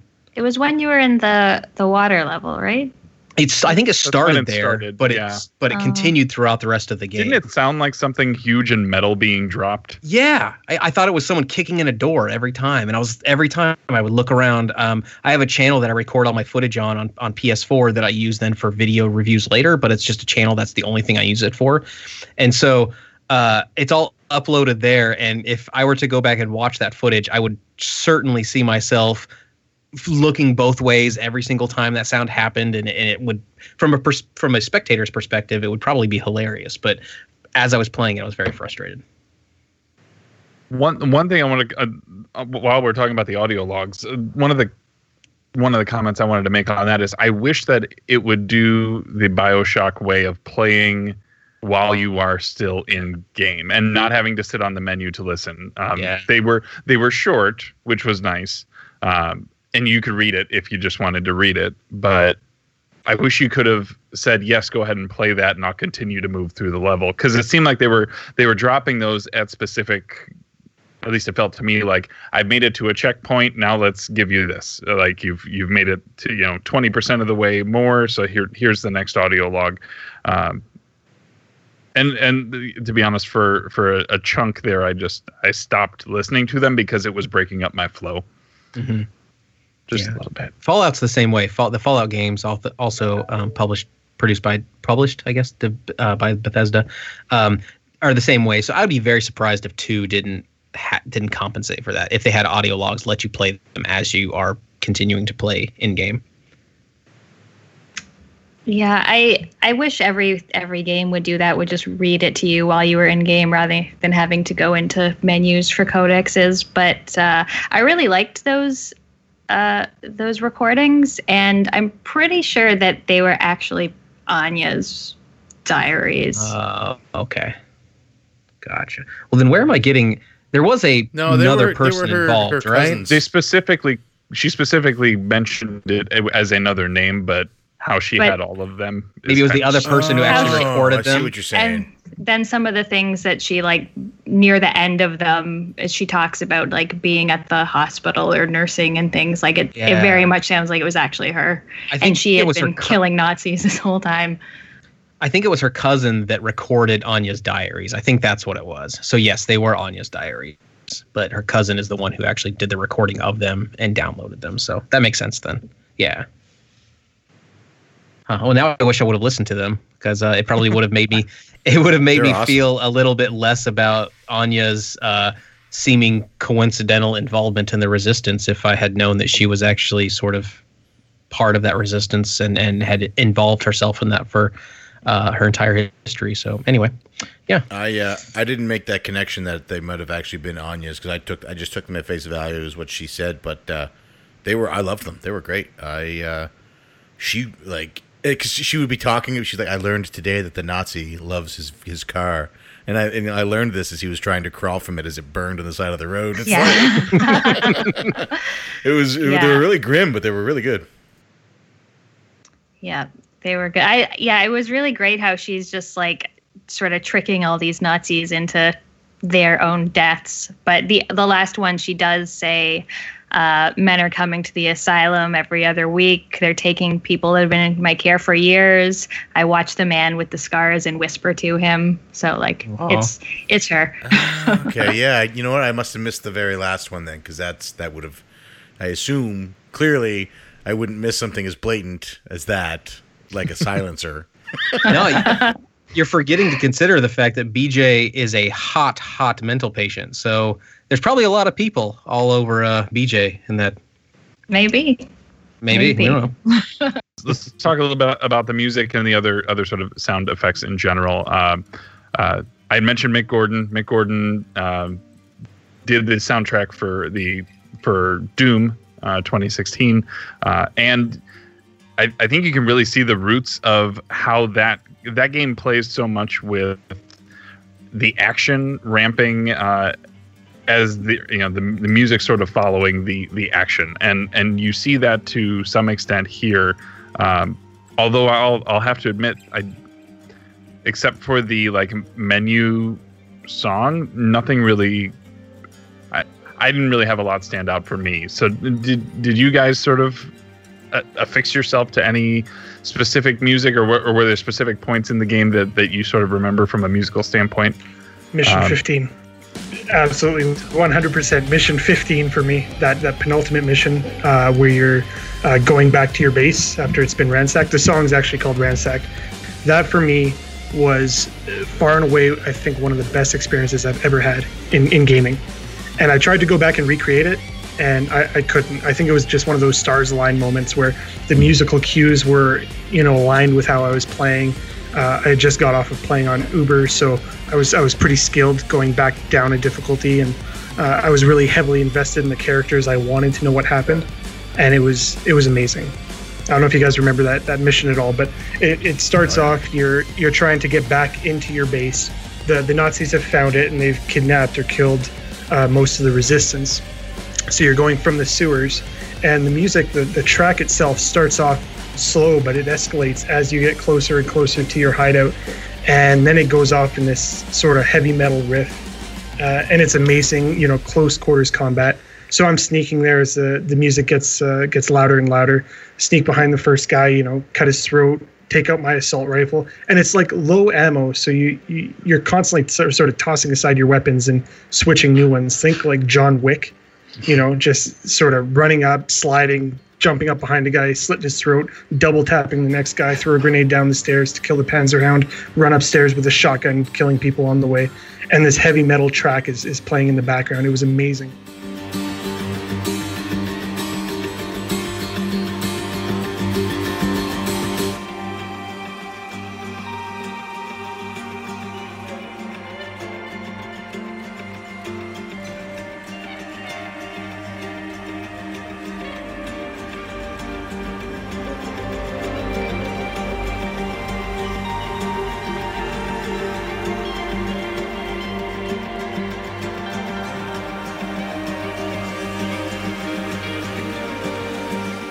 And then the second part of the song is where uh, the lyrics come in, and it's, it's really just sort of these heavy metal wails um, that I think really give you that extra bit of emotion. It feels like you're just getting everything off your chest. You're just killing Nazis left, right, and center because of what they did, and I think that worked amazingly, amazingly well. And I, I've probably listened to that song 110 times since since finishing that game. Uh, it is on my my playlist every day at work. It's, it's amazing.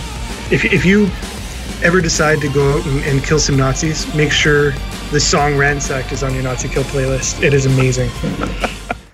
It's uh, It's gonna a be- song that's been playing as Dean described his uh, his, his journey there in chapter 15. It's going to be easy to convict you when you have a literal playlist called the Nazi killing playlist. I think people are going to know kind of what you did there. no, I think I think it was you, Dean. Did you post in the forums at cartridgeclub.org uh, the that particular um, item? Because I think I was I was prepped for it. I I was I hadn't yet played that level uh, before going into it, but I knew the music was going to be great, and so someone had posted. I think maybe it was you, Dean, saying It was me. a- Yeah. yeah, yeah, Yeah. yeah.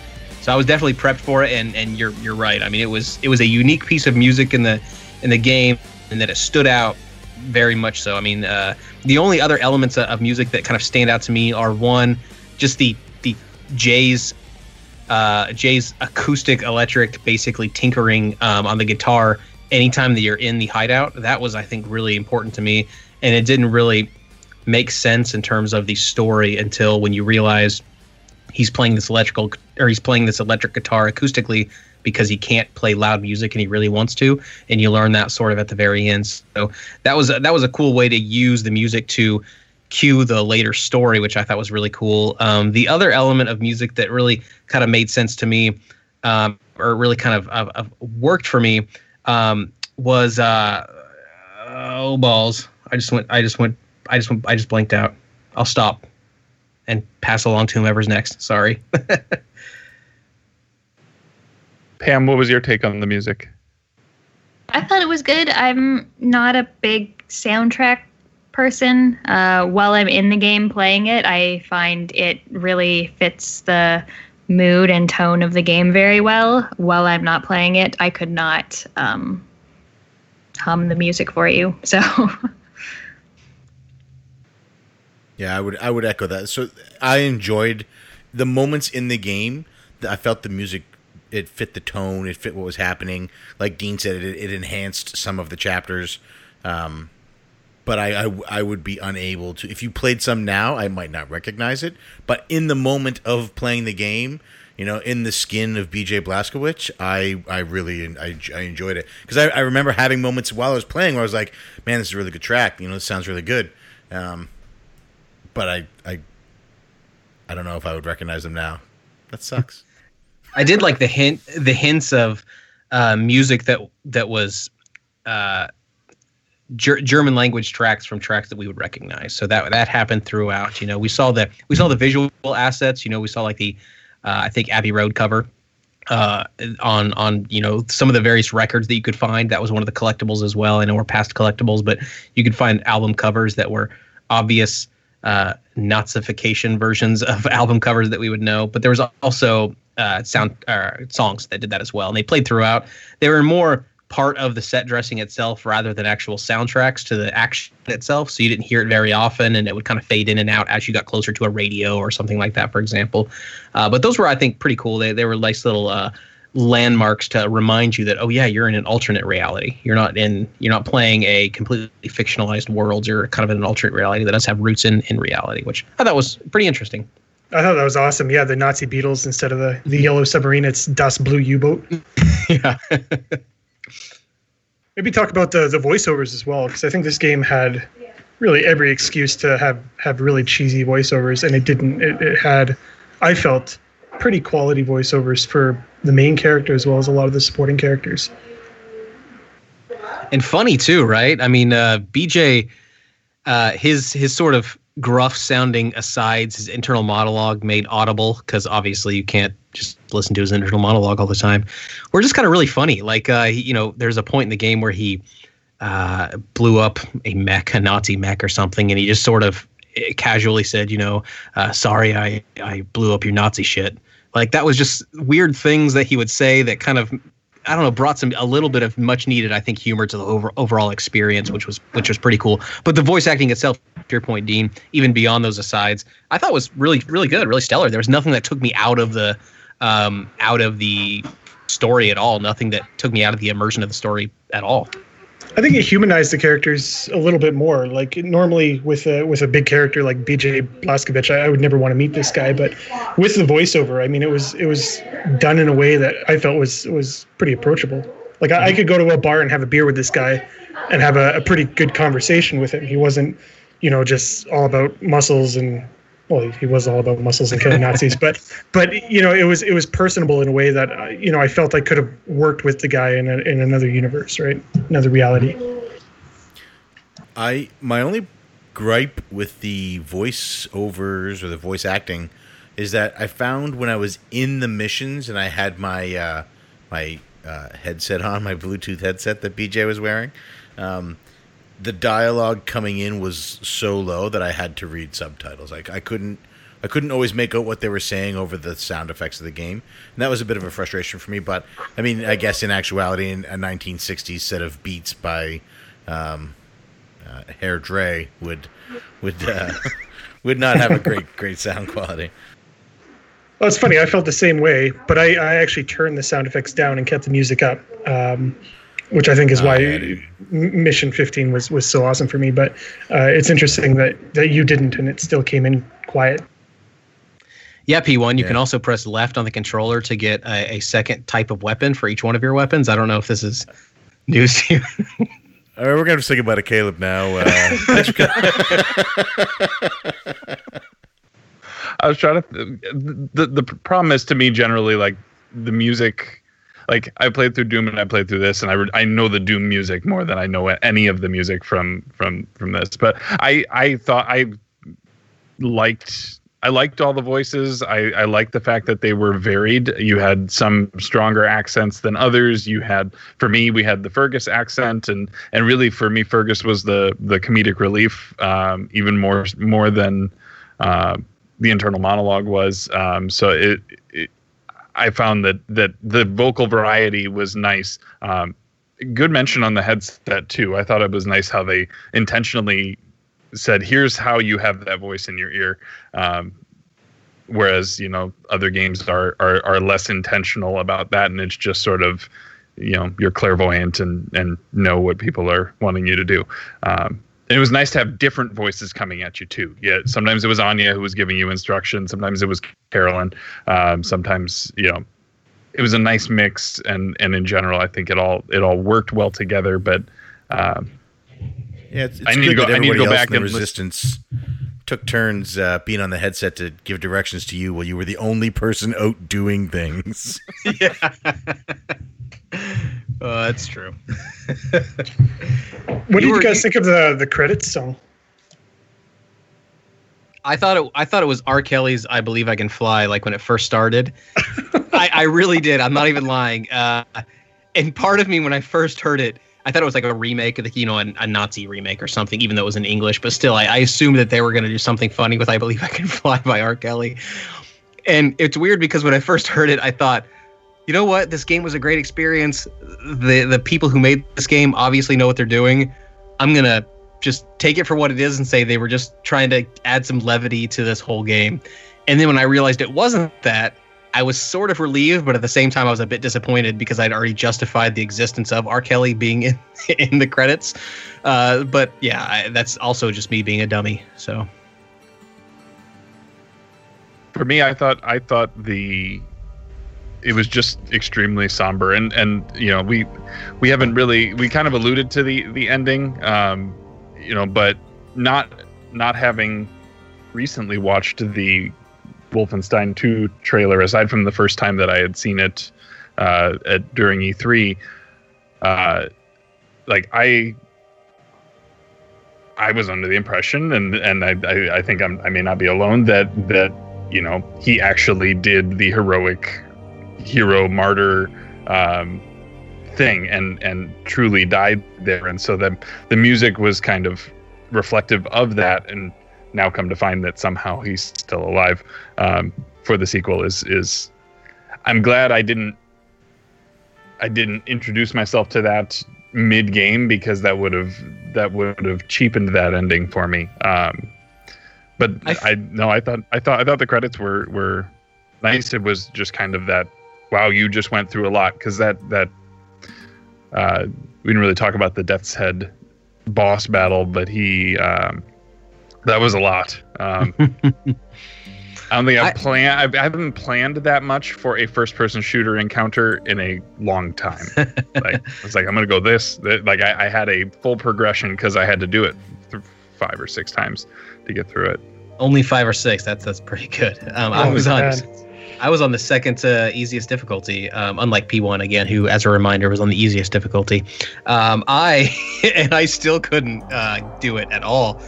I, I was tough, but I, I have a feeling that like in part two, I wonder if we'll learn that him being sort of reanimated was not was sort of against his will. Uh, if you'll notice in the trailer for part two, you see what looks like to be a stitching across his neck, as though his head was put on a different body. And so I'm wondering if he thought he was going to die and he did want to do the heroic thing. Someone found his body mangled and was like, you know, let's put him on a new body or something like that. A new Aryan superhuman race perfection body uh, that just happened to be lying around. Uh, let's put him on that body and, you know, run with it. And so maybe he, maybe there's a mental thing too where he feels like he should be dead. And so there's sort of a, uh, him wrestling with that concept as he's also trying to, you know, save America from the Nazis as well. So it'd be interesting to see. I'd like to explore that. He spent 16 years in a wheelchair and stood up with a body like John Cena. If anybody's going to survive an atomic bomb, it's BJ Blazkowicz. It's a good point. Yeah. It's a good point. That's how I feel. I mean, he gets so maimed throughout the whole game. Like he gets stabbed repeatedly, he gets thrown in the oven, he gets shrapnel buried in his head. I mean, I know a nuclear blast is a, more severe than any of those things, but it's not terribly surprising that he survived. And post credits, there was like sounds of a, a helicopter and things indicating that you know they they went looking for him. If Indiana Jones has taught me anything, as long as there was a spare refrigerator nearby, BJ's okay. there is think speaking of Bethesda and, and all things Bethesda, there is a bit of an Easter egg in Fallout 4 where there's a uh, a kid who apparently hid in a refrigerator during the during the nuclear blast that caused all of Fallout.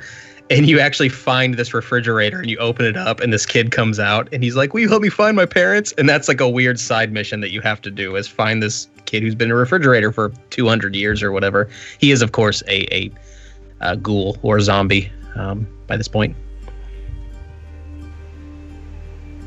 So, did you guys have any other thoughts on sound or impressions that you wanted to acknowledge there? If not, I think we can move on to visual uh, appeal here. We, there was a lot of uh, like, let's talk about. We've talked about weapon designs a bit, but more in function. Um, what what did you guys think about how the weapons looked? Were they, you know, appropriate for this alternate reality? Um, let's start with Caleb. Yeah, I think they were fine. Um, you know, I uh, it's a for me. I, I play first person shooters so rarely um, that I don't necessarily have the proper context to know whether or not these guns were shining beacons of Gundam in the rest of the the canon of guns. Uh, it really comes down to what they can do and what their impact is and how they can do things. And I thought, uh, you know, like the laser craft gun uh, I thought was pretty interesting um, in that it allowed me to sort of cut through things. Uh, you know, when I first got the gun in this particular in this game, I was my, my mind went crazy thinking of all the cool places I'll be able to now navigate into before realizing that it was actually fairly restrictive in terms of what you could actually cut, the types of, of chain link fences, that sort of thing that you could actually cut. Uh, but that was a, a, sense of freedom that that I wasn't really expecting, and I was really excited about that. Um, I thought it was strange that they would invent a laser cutting gun and then also allow it to shoot and kill people. It's it seems like those are two very disparate uh, uh, purposes for a a tool, uh, but apparently they thought it was important to make them all one. Um, and so I, I, thought the looks were fine. They didn't they didn't. Uh, I didn't have any expectations, I guess, for them. So I'll kind of cut it there and let maybe someone who's more uh, knowledgeable speak to it. But they were pretty satisfied. I, you know, that's all I needed. Dean, what'd you think on the uh, on the look? Uh, from the weapons front, I'm very similar to, to Caleb. I don't play a whole lot of uh, first person shooters, so you know the, the color coding kind of was all I needed. Uh, you know, I had a white gun. That's a that's my sniper rifle. I had my big gun. That's my that's my uh, LKW. So from a, a gun perspective, I, I, didn't mind. I'm the last person to really complain about sort of graphical integrity of, of games. That doesn't really phase me. Um, but I did feel that the game itself was fairly last gen looking for a PS4 game. I played it on the PS4, and uh, just I, I, don't know if it was the textures or the animations. I, I just felt like it, it, just really didn't capture what the hardware could do. Not that it took away from the game for me, but I, I guess since we're talking about graphics, it, it just really didn't surprise or amaze me at all. So P1 being the expert on graphics that you are, um, what what was your uh, what, what did you think overall? Um, was it a uh, a last gen with a little bit more polish or? Yeah, you you could definitely tell this game was made to uh, straddle last gen and this gen. Uh, a lot of early games. Uh, well, first off, I found a lot of cross-platform games don't look as good as as exclusive games, but specifically cross-generational games um, suffer from that same thing. So this didn't look as good as it could have because it had to be designed to also run on an Xbox 360 and a PS3. Um, it like like Dean said, does it take away from the game? Not not really. No. Um, but you see the same uh, similar thing in uh, Shadow of Mordor. Um, that game looks like a last gen game on a PS4, but the new Shadow of War looks because it's built entirely from the ground up for this generation, looks 10 times better. Uh, and as you get later in the cycle of a, of a consoles, you will see that happen with the graphics, unless you are looking at games specifically made for that console. Uh, Order 1886, Ryse, Son of Rome. These games designed specifically, strictly for one console in this generation. Um, they usually look pretty good until Dawn, I think, as well. Uh, but the the graphics aside in this, the art direction in this is incredible. This there is some of the actual structures they built um, are from actual designs that Nazis had, like Nazi architects had used. This is they had a great attention to detail in this game, um, and the weapons and the armor and the uniforms and everything felt organic. It felt as if it was something that 16 years after World War II could have developed, could have come around. You know, um, are we going to have a base on the moon at that point? Probably not. But the Nazis were interested in uh, getting to the moon. That was something that that they that they they were interested in. So. Uh, it's not entirely unbelievable. I mean, come on, I'm not gonna, not going to base on the moon. There's all, they're also not going to have a secret underwater storage of Jewish super weapons. But uh, the the game looked uh, good. It just looked uh, the the the art direction was good, and I I'm really really excited for the new Colossus because it's that same aesthetic but built entirely from the ground up for the current generation of consoles. So we're gonna have so much higher particle density. and that and those particles will be used for for great big shotguns. Uh, great. so Pam, shotguns. yes, great big shotguns. Uh, Pam, what did what did you think on a graphical front? Was this was it visually appealing to you, or? Yeah, I thought everything looked really good. Uh, I agree. The sort of de- visual design of the game was great. Uh, some of the set pieces were really good. Uh, I liked the Panzerhunds and any sort of large robot enemies. I thought they all looked pretty awesome was going to bring up the the the larger of the because you had the you had the smaller dogs that just had the the armor on them, um, or the ones that had the grafted on robot jaws, and then you had mm-hmm. the big large one. Um, the one jump scare was in level 15 um, for me because they're like, oh, go go back to the hangar, uh, and all of a sudden, here he comes. Um, that was the one. Yeah, I I, I legit jumped at that point. Uh, con- confession. Um, but no, I I I liked how it looked. I thought the the the facial animation was good.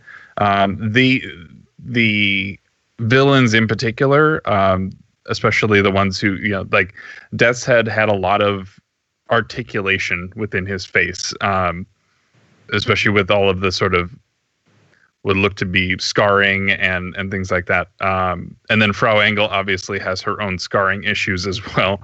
Um, that was a little bit gross, um, but totally fitting for what you had just uh, sort of done to her. Um, but yeah, I I, I like the look. Um, did you guys have overall? Did you guys have a favorite character? Villain or otherwise, or or a, maybe a favorite stage uh, of the game? Dean, I'm going to guess it was 15 for you. From a stage perspective, yeah, it was 15 for me. But characters, they're all pretty solid. Uh, we we talked a little bit about Deathshead, but I think that's a, a I think the villains in this game are awesome. You know, we, we talked a little bit about the train scene, and uh, up to that point, I had died, you know, 500 times. But I was so edge of my seat at that moment where I'm picking the cards. For for what? Like the, the consequences are going to be the same as they would if I, I walked into the wrong room. But it, it was just there was so much uh, emotional weight against that, and and Deathshead as well. He's he's a villain that he he's doing what he believes is is right. You know, he's he's following it for the, the sake of, of science. Right. He has a line in the game where he says, um, "We will be judged not on what we destroy, but on what we create." I thought that was a, a, really powerful line, and it's been said before that every good villain is a hero in their own mind, and I think Deathshead captures that that really well. So, in, in terms of favorite characters, I would say him. He's he's a really cool villain. Pam, how about you? Favorite uh, favorite characters and or stages? Uh, I really liked Caroline.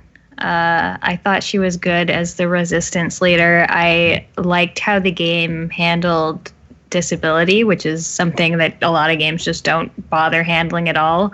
Um, I liked uh, the scene where BJ apologizes to her, says, "Oh, I'm sorry, but what happened to you that you can't walk?" And she's just like, "It's okay. I learned how to fly." And I was like, "Oh, I'm not crying. You're crying."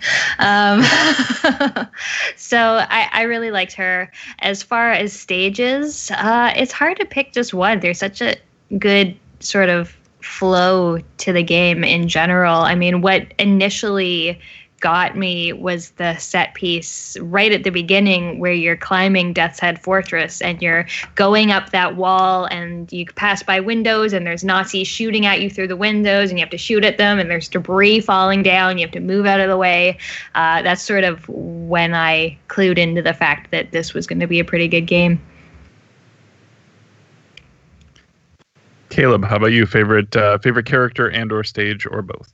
Yeah, I, uh, I I won't I won't try to do favorite character just because there were there was a lot of good ones, and I think I could argue the merits and lack thereof for each each one of them. Honestly, so I'll say I'll cop out and say just the very beginning intro scene uh, in the entire game. It, it, really set this game up to to let you know it was something different. Um, it threw you immediately into the action. You know, you're in the helicopter, you're you're trying to fight for survival, and things are going crazy. Um, set you up into it was just right in the middle of it, the heat of it. They didn't try to uh, bombard you with a bunch of story at that point, although perhaps possibly because of Pam's, com- Pam, Pam's comments in the um, in the forums, I knew there was story to come. So perhaps I was already primed to know that hey, this is actiony, but there's story to come. So I was willing to accept that action as in service to something that I knew was coming and it was just a lot of really interesting action. There was a lot of stuff going around. It was sort of priming you to let you know you're in the middle of something crazy. Um, and there were even some mechanics used in that that really weren't used beyond that. Like you, I think there was a point where you, I think, uh, kind of slid down into the nose of the plane that you were in and, and shot uh, shot planes down from that nose. And that mechanic was repurposed in the turret sections, you know, the various turrets that you would have throughout the game. Although the turrets really weren't used that often, at least I didn't use them that often in the game. So it was it was this entire set piece, this entire uh, sort of intro stage, with some fairly unique uh, mechanics that were all in service to showing you how crazy the situation was you're being thrown into, and that's admirable. That that a, that a developer would throw us so much work into something that lasts so quickly and really doesn't you don't reuse too much. And I always thought that was really interesting. It was the same way that um, I felt about um, Titanfall 2, which was a game uh, that that I don't think got nearly the recognition that it deserved. But there was entire sections of that game that were devoted to the idea of being able to travel through time and stop time and everything.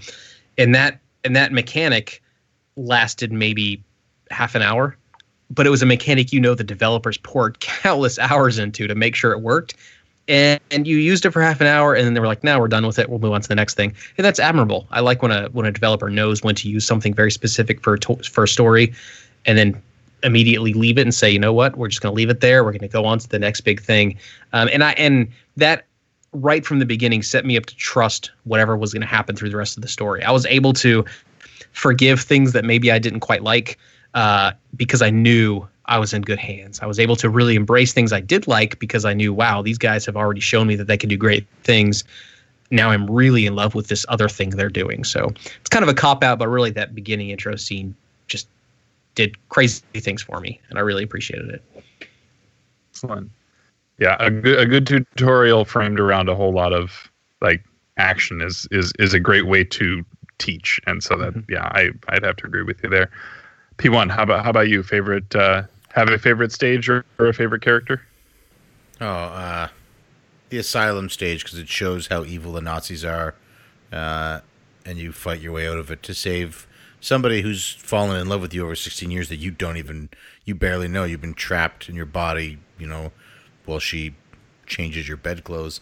Uh, the London Nautica because it shows the power, the force behind what they have built up, and you go in as a single person. You know, your your buddy sacrifices himself just to cause a distraction on the chance that you might get in, and then you go in and you climb this tower of Nazi mastery, um, and you see succeed, assuming you, you succeed and don't give up that level.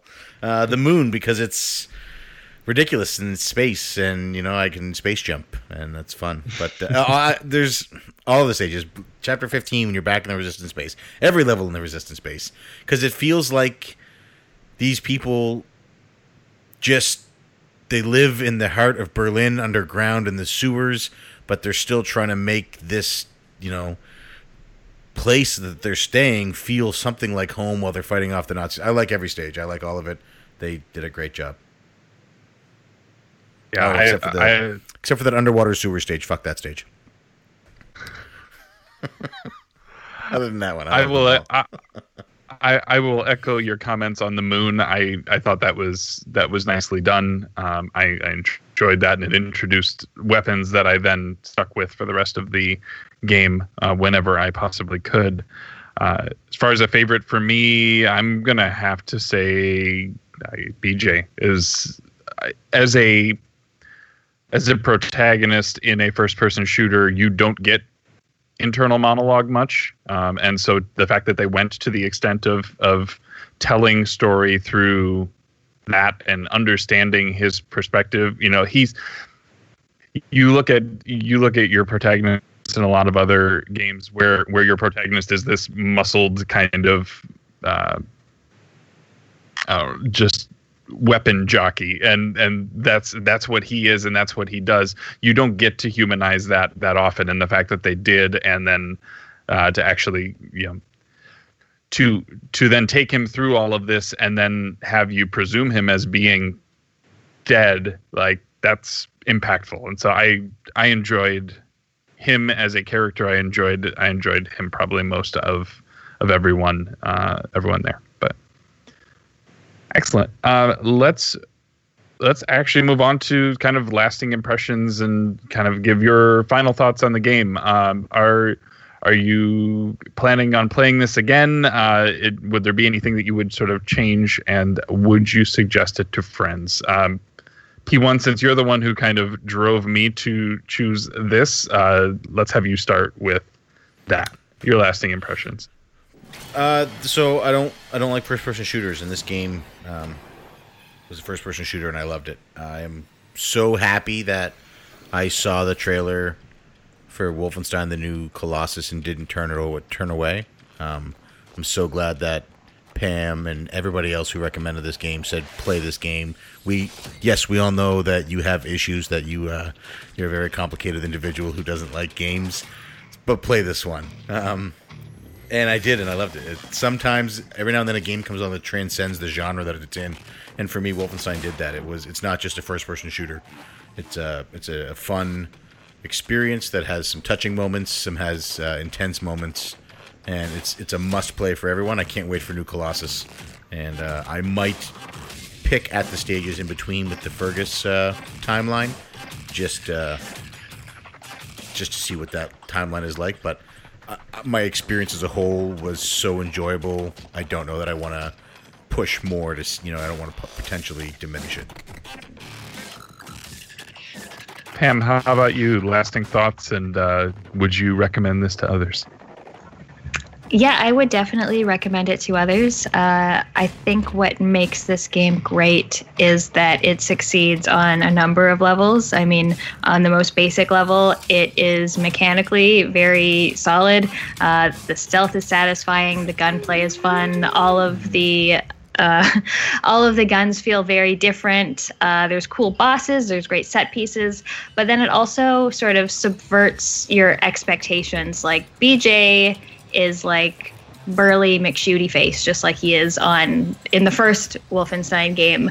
Uh, but he's got this internal monologue going where you get to learn more about him, and he's surrounded by this great cast of characters that really adds some um, some heart to the game, and just the whole uh, the whole pace of the game is fantastic. Going from action scene to making this terrible decision in the beginning to another action scene to going to the resistance base.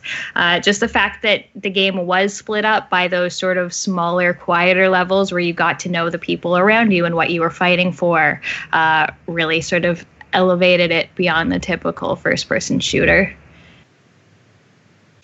Excellent. Dean, let's uh, let's hear your your uh, sort of final thoughts and lasting impressions. Yeah, I think I'd, I'd echo a lot of the sentiments of, of Pam and, and P1. I'm, I'm not normally a, a first person shooter uh, fan. I think the longer I've been in the Cartridge Club, the more I'm exposed to these games that, like P1 said, sort of transcend the genre. And uh, I, I, find that this game does that uh, in spades. It's it's a fantastic experience. I think if I were to recommend this to somebody, if, if you're wanting sort of just the story, the difficulty levels will allow you that with with the Can I Play Daddy. Uh, you know, you're not you're not going to be stuck anywhere. Hopefully, uh, if you want a good challenge, you know, play it on Uber. That that is that's that's a challenge. And uh, you know, if you like collectathon style games, there's there's elements of that too. If you want, there's there's a lot of these options, the optionals that the, the game throws in, like the, the perks tree and how you want to uh, you know tackle certain certain kills or certain elements of the game. If you want to play in stealth, if you want to play rampage style or Rambo style, you can do that. So I think there's a little bit for for everybody there. Um, so yeah, I, would certainly recommend it to friends. Would I play through it again? Probably not anytime soon. Um, it, it kind of wore me out. It was it was hard, and uh, you know I'm, I'm kind of I think done with the first person shooter genre until New Colossus comes in, um, because I did have quite a bit of difficulty toward the later half of the game. Um, but it was it was an experience that uh, I certainly don't regret, and I, I wouldn't trade it for for any other game. Excellent. And Caleb, let's get yeah, let's get go ahead. Yeah. To carry on kind of what Dean said a little bit, um, he mentions a lot about the variety of the game, right? That there's uh, co- there's elements for those who love collectibles, the collectathons. There's elements for those who just love a good run and gun shooter.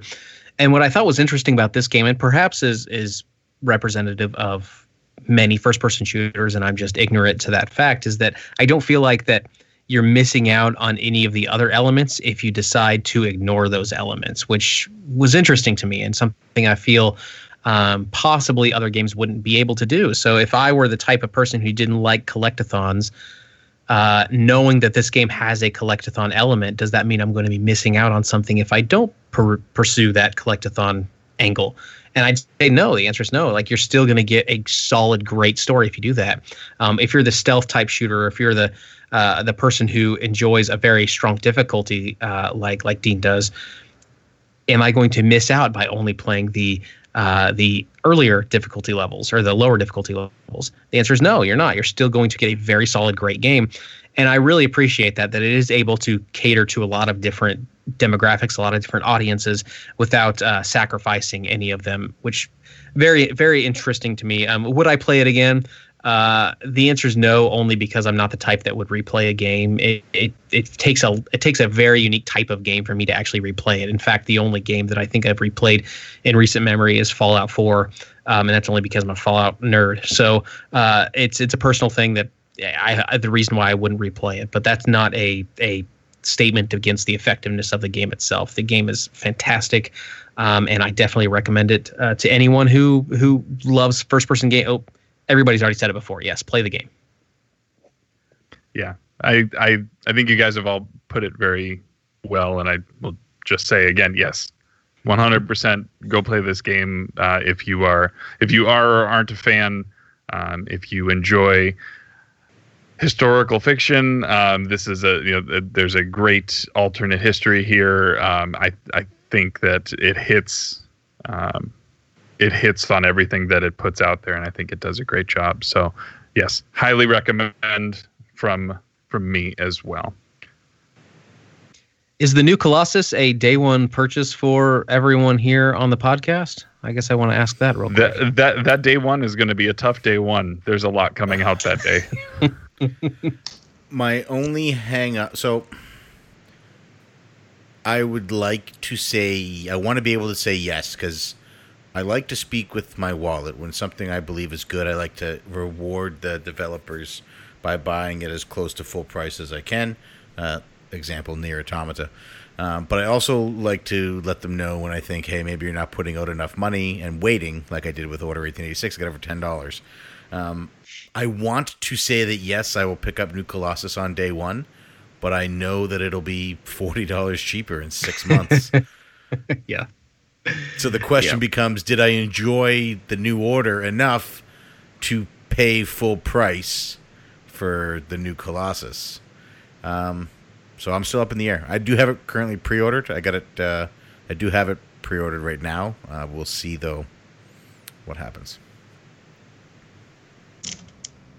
I will get it day one. Sorry. You will. oh, that's thank you. Um, yeah, that's that's going to be a tough day. That's the day that Mario Odyssey is scheduled to come out, and uh, AC Origins as well, and Stranger Things season two. There's a lot going on that day, but uh, I I I hope if things align, yes, I, I, I would definitely play it on that day if I can. Whether whether I buy it or I go rent it and then play and then actually purchase it later for other reasons.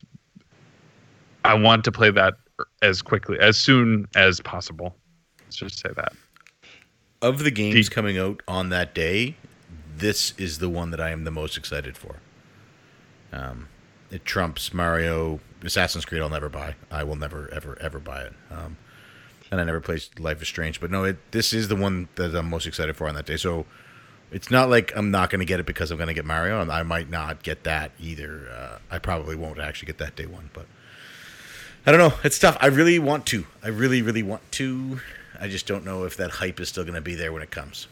But it's already pre-ordered, so maybe I'll just say yes. now, if they had Dean- color changing cups like Splatoon, It changes from a Nazi flag to a not Nazi flag. I like how you there's probably all the have those. there's should only have two those options. Just keep There's only cold two water in options in your binary like future. Like it's either Nazi or not Nazi. Oh, that's it. Okay. Dean, how about you? Are you a uh, as close to day one as possible purchase?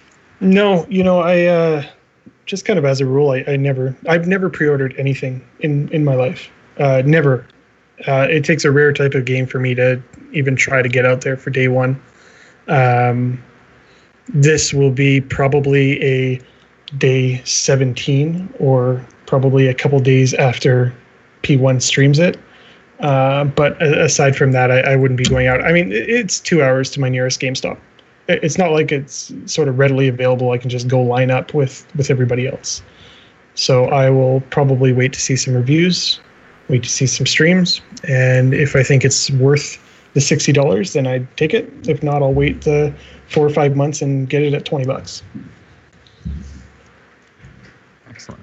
All right. So that is, uh, I, I guess we can kind of put a, a bow on that. That's all of our thoughts on uh, on Wolfenstein: The New Order. Uh, P1, do you want to take us through what some of the community had to say? Yeah, so that, that that was our thoughts, but that's not all the thoughts that the Cartridge Club had. Uh, every time we do a game of the month show or an extra, uh, like this one is, we ask for a three word review from the community. So you can have your three word review read on the show simply by tweeting a three word review um, with the hashtag CC3WR. Uh, so I'm going to go through some of those now, and then we'll get the ones from our guests. So, guests, if you don't yet have a three word review, this is your chance. Um, First up, it's Rocket Sauce. At it's Rocket Sauce says, "Now play Doom." Um, I probably won't, but thank you for the suggestion. Uh, I feel like Doom doesn't have the same story beats as Wolfenstein. That it's probably just more, let's kill some aliens. Um, but if I'm wrong, somebody please let me know. Yeah, they're Demons. demons. Julian yeah, they're demons. So, oh, they're demons. Oh, so I'm already quite wrong. less less story, but I will say this: I, I am I am equally as averse to most first person shooters as you are, P1. But Doom pleasantly surprised me. It was actually incredible amounts of fun. So for what that's worth, there you go. All right, I'll maybe I'll watch the Easy Allies review again, see what happens. Huber did that one. uh, next up, Julian Vega at JJ1986 2004 says Full Metal Jacket. Uh, Julian likes to shoot things. He is a first person aficionado. Josh Leslie at Frantic Society says Shooter with character, which I think was echoed by everybody on this show. Mighty Q Dog at Mighty Q Dog said best Wolfenstein yet. Um, I don't disagree. Uh, granted, it's the only one I've ever played, so by default it has to be. Fluck of Nerds at Fluck of Nerds said all clear. Feels.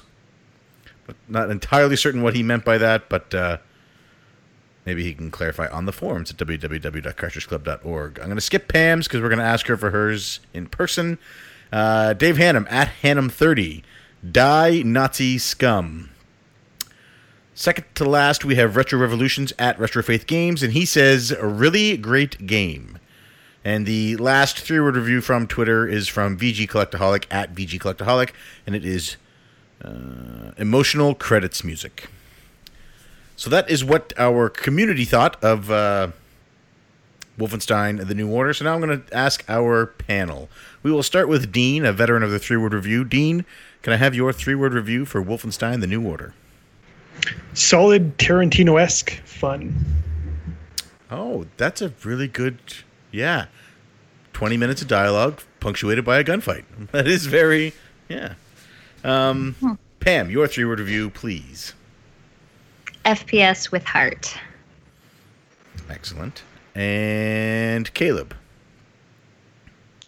I, w- I was unaware that I was supposed to participate in this, so I'll, I'll think of one real quick. Uh, story trumps killing. Hmm. Yes, yes. True, it does. Uh, Musty, your three word review for Wolfenstein The New Order.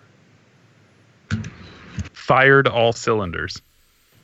Oh, I like it. And uh, lastly, I will say stab those Nazis uh, for my three word review because that was a lot of fun. Uh, I want to thank everybody on our panel for being here. I want to also thank the listeners for making it through the show. Uh, we appreciate all of you for, for coming. Uh, one last time, we'll get everybody to plug themselves. Dean, where can we find you? Yeah, you can find me on any social media at Round Two Gaming, uh, as well as over on the forums, doing blogs, administering the website, and uh, the forum posts. And Pam. You can find me on YouTube. My channel is called Cannot Be Tamed, or you can find my podcast, Media Mavens, anywhere you listen to podcasts. And Caleb.